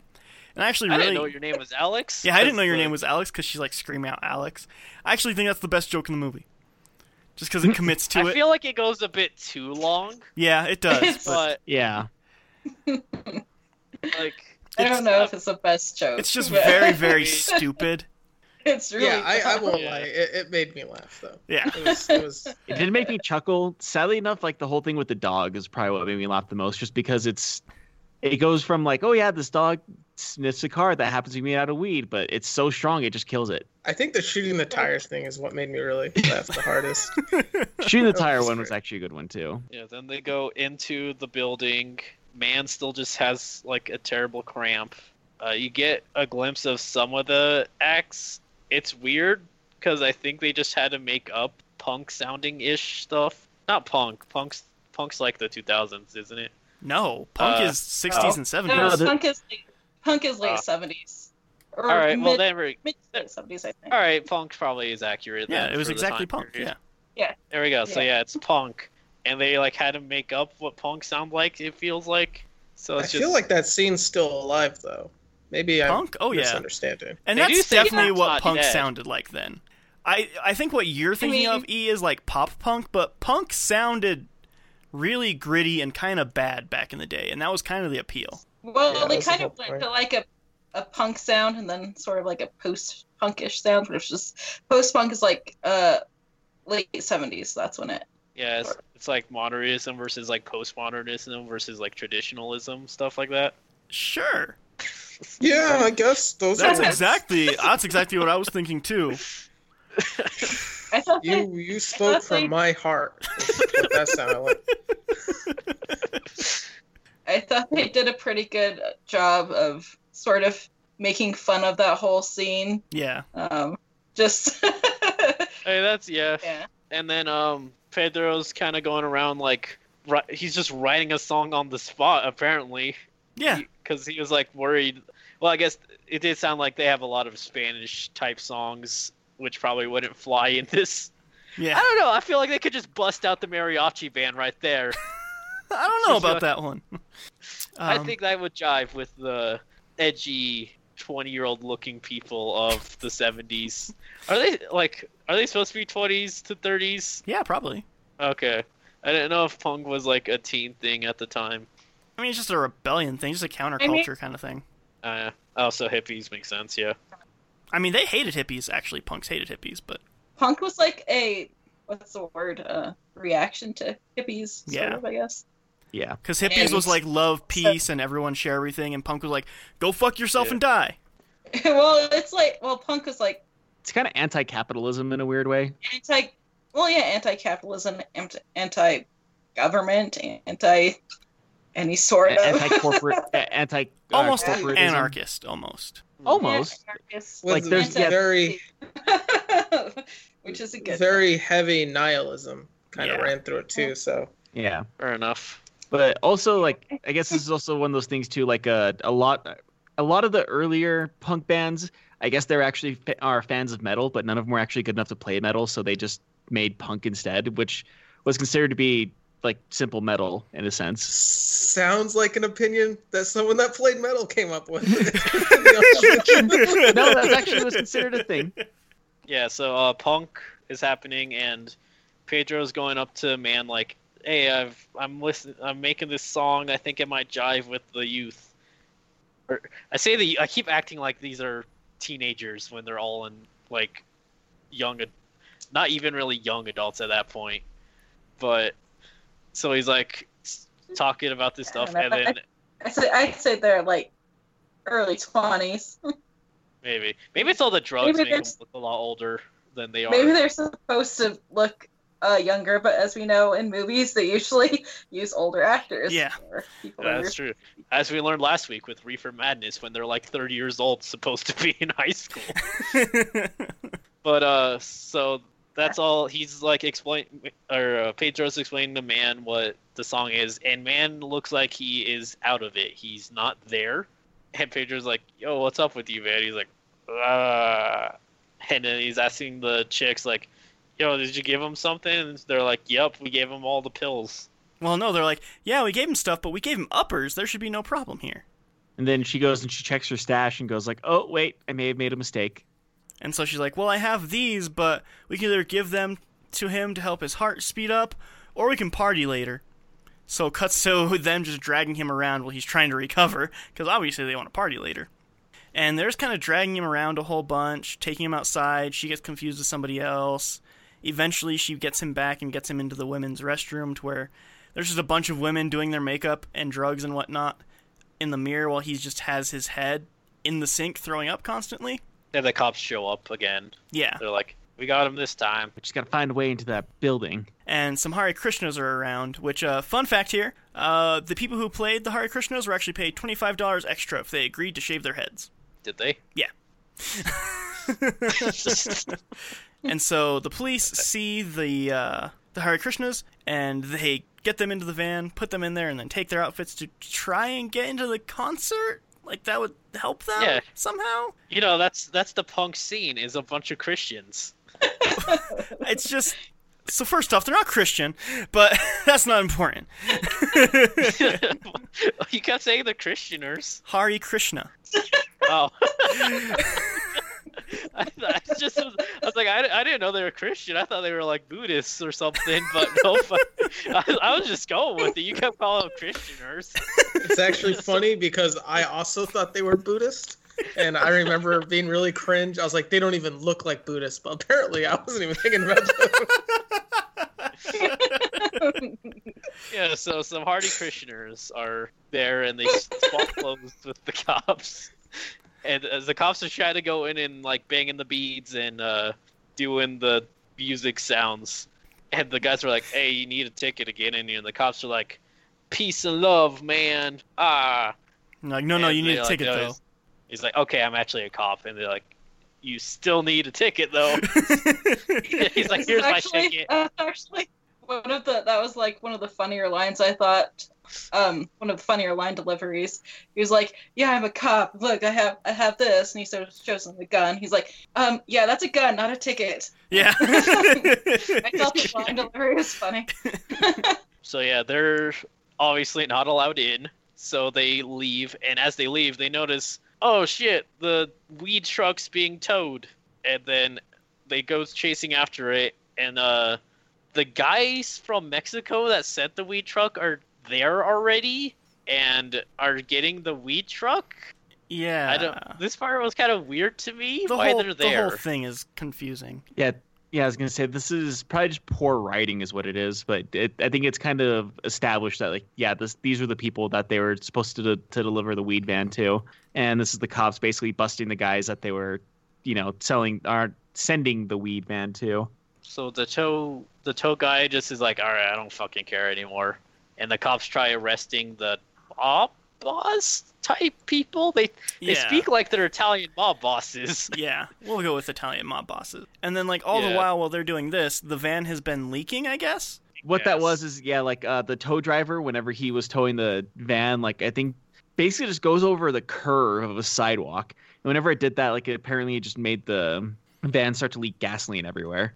Yeah. Right, and here's the thing though. So that van's made of weed. Yep. And runs on gasoline. Yeah. Which gasoline gets burnt With you so to run. Yep. So how does that van just not instantly catch fire as soon as it starts? E, you're Movie asking magic. too many Hey. questions.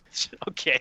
The van Silly is made of weed. Why are you asking these questions? I don't know, you you gotta- anyway. If you're establishing stuff like that, you gotta be consistent at least. Don't fucking have it run on gas at that point. Fucking, it's air powered. I don't give a shit.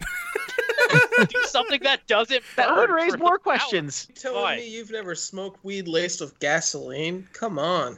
I, I haven't. smoked You haven't on lived, man. Gotta I think- s- smoke that green gassy. I, I mean, that probably would light it faster. yeah, that would definitely light it faster. Okay, so as the cops are like arresting the mobs, there's some dude on the side of the road who's just smoking a dr- well, I think it's just a cigarette actually. And he gets up to leave and he throws his cigarette near the car and that just sets everything on fire. Yeah. And nobody notices? Yeah, uh, you know, it's like, oh man, there's a lot of heat coming off from the back of this car that's not on. Not to mention the giant flames coming out of the car. Yeah, that's the thing I'm thinking about, really. Is nobody notices all the giant fucking flames? Um, I mean, like, what kind of city is this? Maybe that's just on par for the course. Maybe there's just fires. maybe. Maybe it's Detroit. Sure. I don't know. But like the next shot we see of the cops is they're all coming back with tons and tons of food, which seems like two minutes later, and they're all extremely high. There's still a giant fire at the back of the van, and they're all super high, eating everything. And the mobsters Yeah. are like, "We can just leave," and they're like, "Yeah, okay," and they just walk away and leave. And the cops just Well, the mobster's arguing. like, oh yeah, I'll just buy you a. Actually, I don't know if it was the mobster or the cops saying that, but they're like, oh, I'll buy you some dinner. "I don't know." It, it was the mobster saying that because like they're both Okay. they're they're super high too, and then so they're like, we should go get something to eat. Like, yeah, okay, I'll buy you something. Oh yeah, And then- also I forgot like slightly before this is uh Pedro and Man's band is going on stage Yeah, and, and, uh, Man is still just out of his head yeah, and he's like tripping over the drums, destroying everything, and all the people in the punk stadium are like boo. yeah. And then uh, what happens is the smoke from the van goes into the vents of the building and sprays weed smoke over everyone. So now everyone's high. Like instantly. hamburgers. Yeah. Also, I want to just mention how I know it's supposed to probably be like a celebration thing of like everybody's high and they're eating, but the shots of the people in the concert hall eating the hamburgers felt really gross to me. I think it's supposed. Maybe this is actually an anti-drug message, and it's like I this is thought what it's that like about to be the high. pizza with the the police when they're stuffing their face with the pizza. Pizza that disgusted me. Because like they're like grabbing three slices and like trying to smush them all together and eat it. That's not how you eat pizza. Yeah. That really, that really bothered me. that's not how you eat pizza, you, you supposed to- disgusting pig. You. It's supposed to be just like an overdramatic display of the munchies, which is just Yeah, but it just seems- I don't know, like it's do something even more like Yes, over the top. first. Like roll the pizza into a burrito and have them trying to like eat the pizza burrito they just Ooh, made that's a or good something. idea. no. Don't do that. Just eat the pizza how it's supposed to be eaten. Pizza? What's wrong with you? Eat the, The box pizza? or something. I don't the know. pizza kind of didn't look good anyway. It did not look good like good pizza at all. It looked like garbage pizza. It looked greasy. So what? It just looked like bad cheese. I don't care. Yeah. You should not talking about the quality. standard. I don't You're have high standards on the quality of food. I have. it was the etiquette that really bothered me. I was like, how are you going to enjoy any of it when you just slam it in your No, face like you that? have a point. Like if you're just like scarfing down that pizza like that, you don't get to savor the taste of the you pizza don't. or It's, anything. it's, it would really upset me. I think I said "wow" and shook my head without realizing I was doing it. I, f- I mean, in general, they waste food in this movie, anyways, which all, which, as we've established, always upsets me. I was mad when he stepped into the Cheerios. Yeah, I th- actually that might be it too. I, I kind of cringe when when I see food. Just it's probably more, more bec- not because I want to save food, because I'm a pig. And I just like, I, could have eaten that. Yeah. I'm still mad in the friggin' from back from the Christmas Prince when they're just putting cookies on a tree for some reason instead of eating them. I forgot about that. I'm still upset at that. that bothered me. Yeah. But uh, so yeah, now the entire stadium. I keep calling it a stadium. The building's high. Just a concert hall. Yeah, the concert. It's Like, that like- feels more elegant than it is, though. It's just like a club. Like, Yeah. it, it more or less is like it's They're all yeah. small, so tiny all- venue just packed full of bunch of punk kids trying to see bands while they're doing the battle of the bands. Yeah. So the then uh Pedro, uh he's also I forgot to remark. So his costume is like a tutu with some uh pasties with spindles on them, and like it's a smorgasbord of like toddler girls clothing. Yeah. I wouldn't say toddler girl, but basically, yeah. Small female girl tutu thing. Yeah. And some inappropriate sex things. And alien ear? Might ears? be weird, but I wasn't really bothered with the costume. I don't mean, know. it's not- I thought it was. I've seen worse. Yeah, I, I didn't know. I was like, okay, they got their own little thing going on. I didn't look at it too close. I didn't notice the sex stuff with it. I just thought like, okay, No, I get your point though. Like kind of around that time with like the the well, cross no, it's dressing. yeah, 80s hair bands, but like kind of that style. exactly. So I figured it was, it was an interesting take. Yeah. Well, I mean, like you guys were saying, punk's all about like raging against the machine and being anti uh, norms and stuff. So you know, like when everyone's really uppity about the clothing that you wear, just be like, "Fuck it, I'm gonna wear a tutu. Who cares?" Yeah, I thought it was kind of clever if you're because there's probably so much fucking adrenaline, you know, hormonal assholes in that. I thought it was it was a a very punkish thing to do. It's not wrong now that I'm thinking about it, actually. But uh, yeah. So now they're playing. Um, they're doing real good, and that makes me wonder: Are they do? Are they actually like just really good, or is it because everyone's high, including them? Everyone is very high. Maybe that everyone's very high.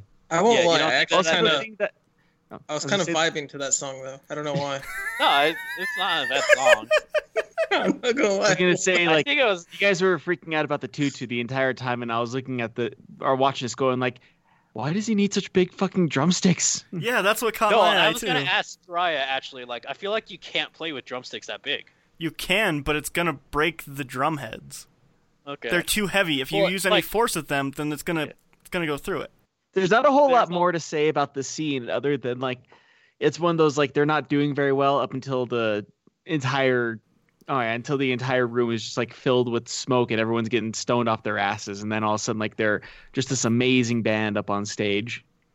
Then they finish, and Yeah, which- everything's hunky dory. Which we should say like this Uh, is like one of the few times I should say like it plays a full song throughout the thing and it's just like them jamming out for throughout the entire time for this full song and like during this time is whenever that scene that they're talking about where the officers are stoned off their asses and eating pizza outside. Yeah. And Well, then, there's multiple scenes of that because the yeah, hard ass. What's his name? Uh, S- Sp- lard ass doesn't matter. Yeah, Yeah. Sa- Stedenko. Yeah, Stedenko. Uh, he's all like, "I am so upset. I have never been high except for once." And they're all like, "Ah, just chill, man." He's Lean like, into Fuck it. it. I'm the most chill. And then he scarfs down pizza and drops all of the pizza on the floor. So yeah, that's that's the end of that plot point of the car. Um, Yeah. supposedly they just let it burn the entire car down and and stayed high. Presumably, yeah. Then it crossfades after they're done playing, and Pedro and Man are in the car driving, and they're basically saying, "Oh man, we did such a great job. We need to do this more often." And And practice and get an agent. then we have snacks like backstage and stuff. It's gonna be awesome, man. Like, but uh, do you have do you have anything? Do you have a, any any weed left? He's like, no. I, I think I have some hash though. He asks for safety pin, puts the hash on safety pin, lights it, starts smoking it, hands it over to Pedro. It lands in his lap. The hash does starts burning his crotch, and he starts patting it out, and he's driving and freaking out. And then man pours a beer on his crotch, and it zooms out from a big aerial shot, It plays up in smoke. and then credits. But yeah, so that's the movie. It it ended. yeah, it just kind of ends like there's not really any rhyme really or reason. resolve- Yeah, No, it doesn't resolve the plot points. It is a movie with 10 to 15 minute sequences where things happen, and then sometimes they remember that it's a movie and they try to put a plot point in there. Pretty much. Yeah. Yeah. Fun fact, not fun fact, just statistics. Uh, the movie cost roughly around two million, and eight hundred thousand of that was Cheech and Chong's own money that they put into the project. The most surprising thing is, is that it was an insanely wild hit. With even the two million dollar budget, they grossed forty four million, which is a huge hit. I did not check what it is inflation wise, but it's a lot. Well, and then even now, it's probably still making a lot from being the stoner. oh yeah, movie. from being a cult, cla- cult classic.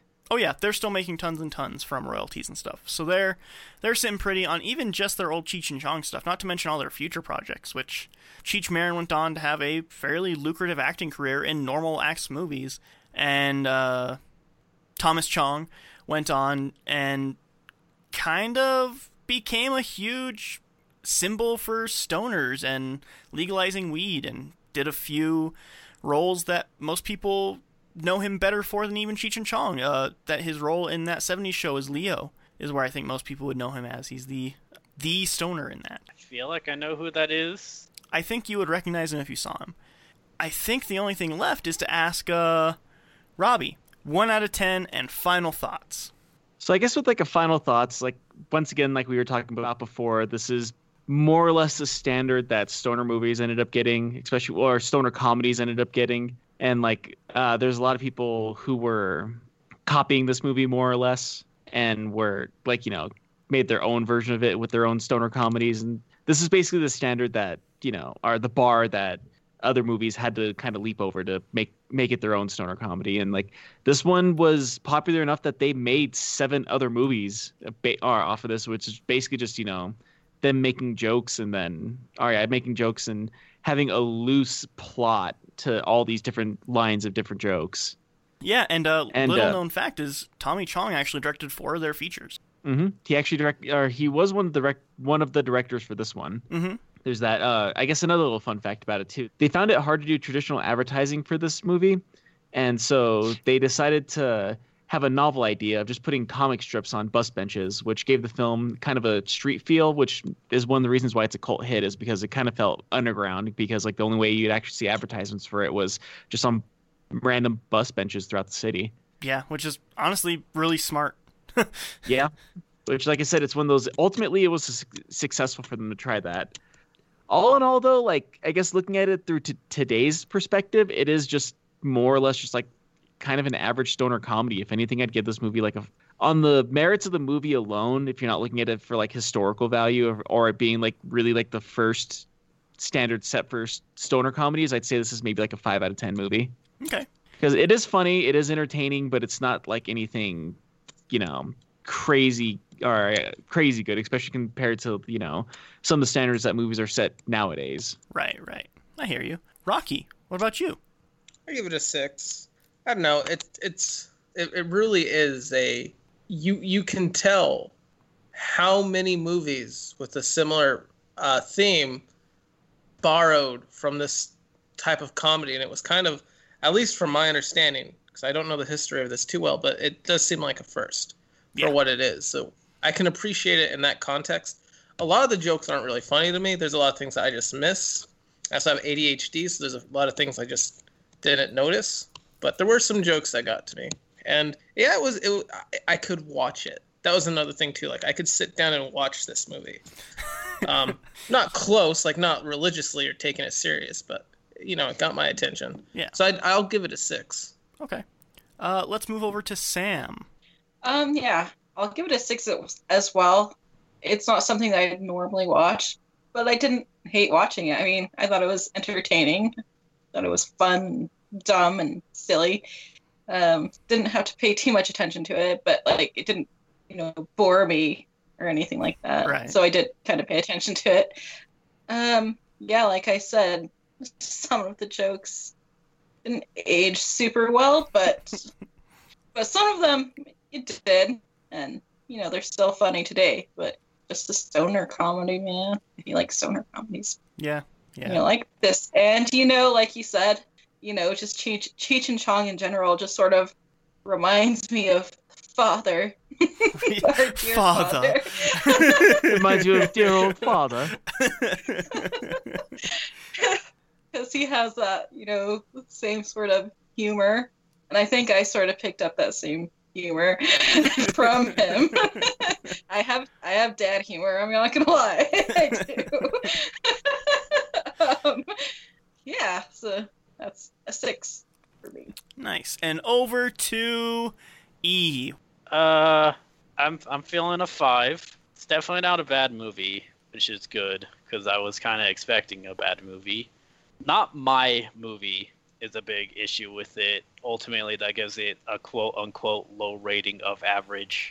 I mean, Like, I don't it- know if average is low. I think average is just average. I mean, a lot of people would get like upset at a five of, out of ten, but that's a different conversation, really. Um, right. it's not my kind of movie. I could see this being like uh, my dad kind of movie, or my brother kind of movie, or my uncle's kind of movie. Sure. Yeah. Not, yeah, not mine. But uh, there's a lot. There's a lot of stuff that works in this that I wasn't expecting. Like I wasn't expecting so many like clever visual humor just throughout the entire thing because I was like, oh, it's gonna be dumb stoner stuff. They're gonna be high all the time. They're gonna be like, ha ha ha, and it's like that for like 45 minutes straight. But no, no, like it, clever stuff. They and I was surprised they did clever stuff that didn't even have to do with the marijuana or anything. They just did jokes. Like I said, one of my favorite jokes is a simple thing that's really easy to miss, where the guy's holding out his hand to signal he's gonna turn, and the other guy with him thinks he's looking for rain. Like simple things like that, I really like. Yeah. And I would, I wish the other stuff was more my kind of humor because I think I'd really like it. But also, like, I'm just not a stoner kind of humor guy. Even if it's, it's just a bit too dumb for me, which is weird for me to say because I like some really dumb stuff. But I think it's. Yeah. You probably So- agree with me in the sense of like the jokes that there are jokes that fall flat and there are other jokes that are genuinely funny. But whenever you kind of put both of those together, it just kind of evens out to an average movie. uh, somewhat that like In fairness to some of the jokes that fall flat, though, um, I think it's because they're overdone through the history of stoner movies. You see Yeah. them happen so often, but this was the first. You know what I mean? Like before they turn into like off-store Overdone, brand. yeah. That, exactly. Like this Over is overdone cliches. yeah. So I that that's something I try to keep in mind. Is with with the jokes that do fall flat that they fall flat mostly because of how overused they were. You know what I mean? It's like it's like bitching. It's like being at like a like in the mountains at a river bit- and bitching because the water's not as good as the water back in your house, right? Well, that's where Yeah, That's sure. where it all comes from. fair. Yeah, Yeah. that's- I get what you. Other, my my issues with this movie aren't really the humor, although that's some of it. It's more just like the pacing's really weird and it doesn't really follow any sort of coherency. And I know it's not supposed to. It's just I kind of like some structure, or if it's gonna be something like this, I prefer it to be more of something like a TV show rather than a movie because like if you split this up into like 11 minute episodes i think that actually work a lot better in its favor because then it could tell its very simple plots without having to be like oh whoops we accidentally forgot that plot point oh well Yeah. So I think what you're saying is like the narrative structure is a lot of the problem. I think that where a lot of later movies curbed a lot of things from this one, um, they also did take note of what it failed at.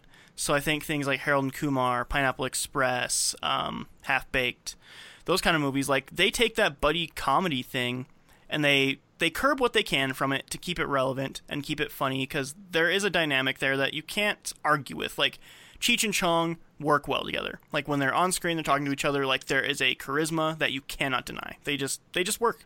I think that with Harold and Kumar and again Pineapple Express, like they take that charisma and they roll with it, and they definitely make that the main guiding light for the entire movie. But they also throw in a coherent plot that helps drive all the zaniness forward. In Harold and Kumar, it's a very simple goal. It's hey, we're we want to go to this White Castle because we got the munchies, and then from A to B, that's all it is. That's all you need to know, and then insane stuff happens between there. It's very similar to this. There's a very simple thing, what I think Cheech and Chong is missing in this scenario is they don't have a this is our goal, this is where we started. Yeah. It's just a bunch of zany things happen. There's not that plot structure to help it along. Pineapple Express, it starts off as a very simple stoner comedy and it becomes a very different movie by the end of it. So I think the the narrative structure is the thing that most later stoner comedies ended up getting right and in many ways ended up doing better than they did the buddy comedy parts. But yeah, I, I, I definitely I agree with you on that. So you would say your final rating is a uh, five? Yeah, that's, that seems fair. Okay. What about you, Drea? Yeah, I think I'm uh I'm gonna go with the five as well. I don't think that it's a bad movie, but I think like what Rocky was saying, it's what everything that it was doing back then was extremely original. Like the jokes about the munchies and the cops and the immigration stuff, and like at the time that was extremely edgy, extremely fresh, and extremely funny. But looking back at it from our perspective, from hindsight, um, it feels tired and it feels played out.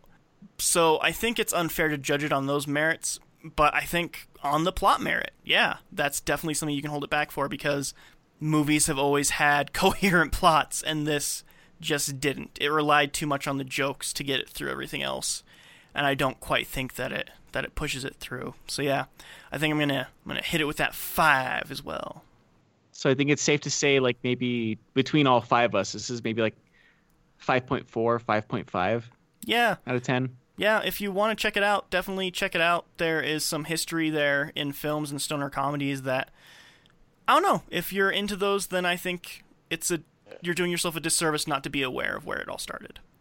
But if you're not into stoner comedies, this is not going to be the one to win you To over. sway you, This no. is a very yeah, this is a very standard one. Like, I don't think I'll ever have any desire to see this movie again. I don't think I'd ever show anyone else this movie. Right. Yeah. Yeah, I Like, agree. At, at yeah, at most, like I said, I know some people who might like stoner comedies that probably would like this. But as I said way back at the start, if you know, if you are someone who likes stoner comedies, the chances are you've probably already seen this. Yeah, very likely. But that leaves us at the end of the podcast, which means I have to say goodbye to everybody. Robbie, thank you for joining us, obvi- uh, as always. Of course.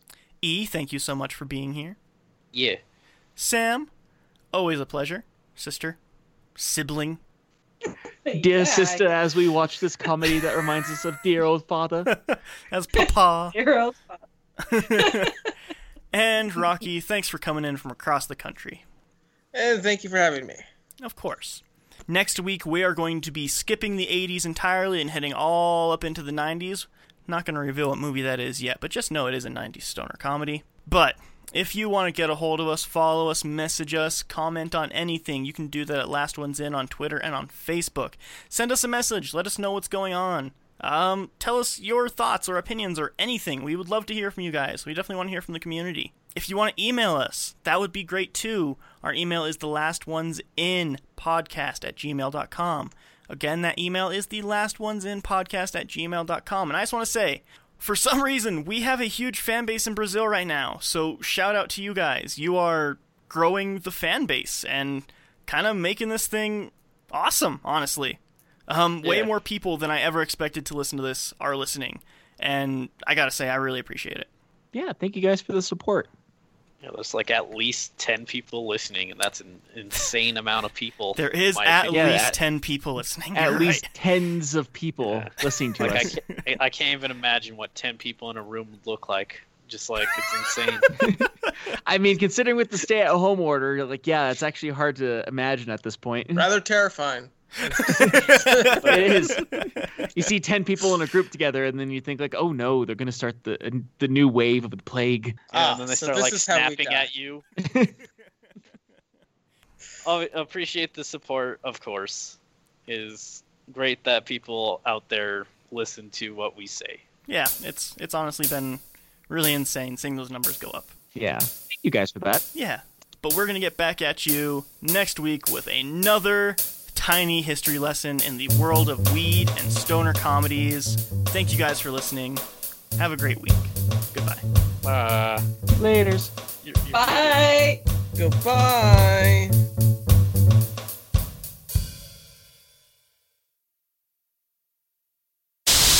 That's But, people still people still just don't know what the hell they want when they come. Can't so. hear you, Sam.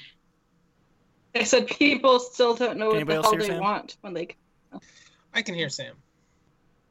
Yeah, I can hear her too. I can't hear anything. Is this me? Am I the one? This gives me that me might a- be you, uh, Dry. Oh, that's weird. make This me. gives me an idea.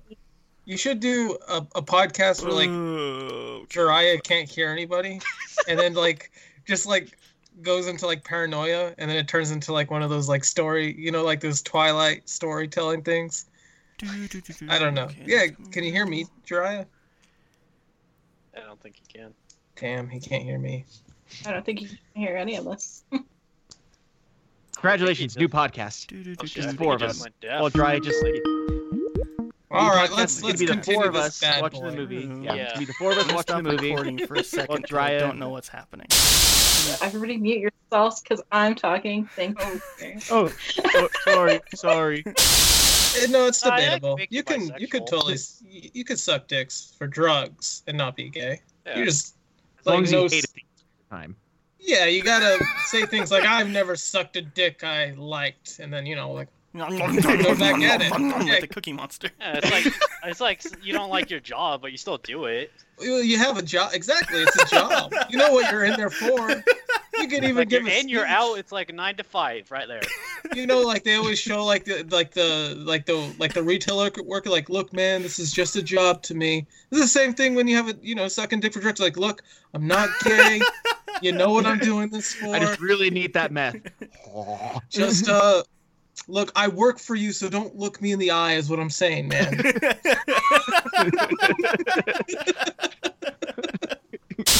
okay, you say it's a pleasant angry face, but when she's making that face and stabbing you in the stomach, it's a whole other. It doesn't really matter thing. what face you're making when they're stabbing you in the stomach, okay? I was getting stabbed in the stomach and I was like, isn't this some white privilege bullshit?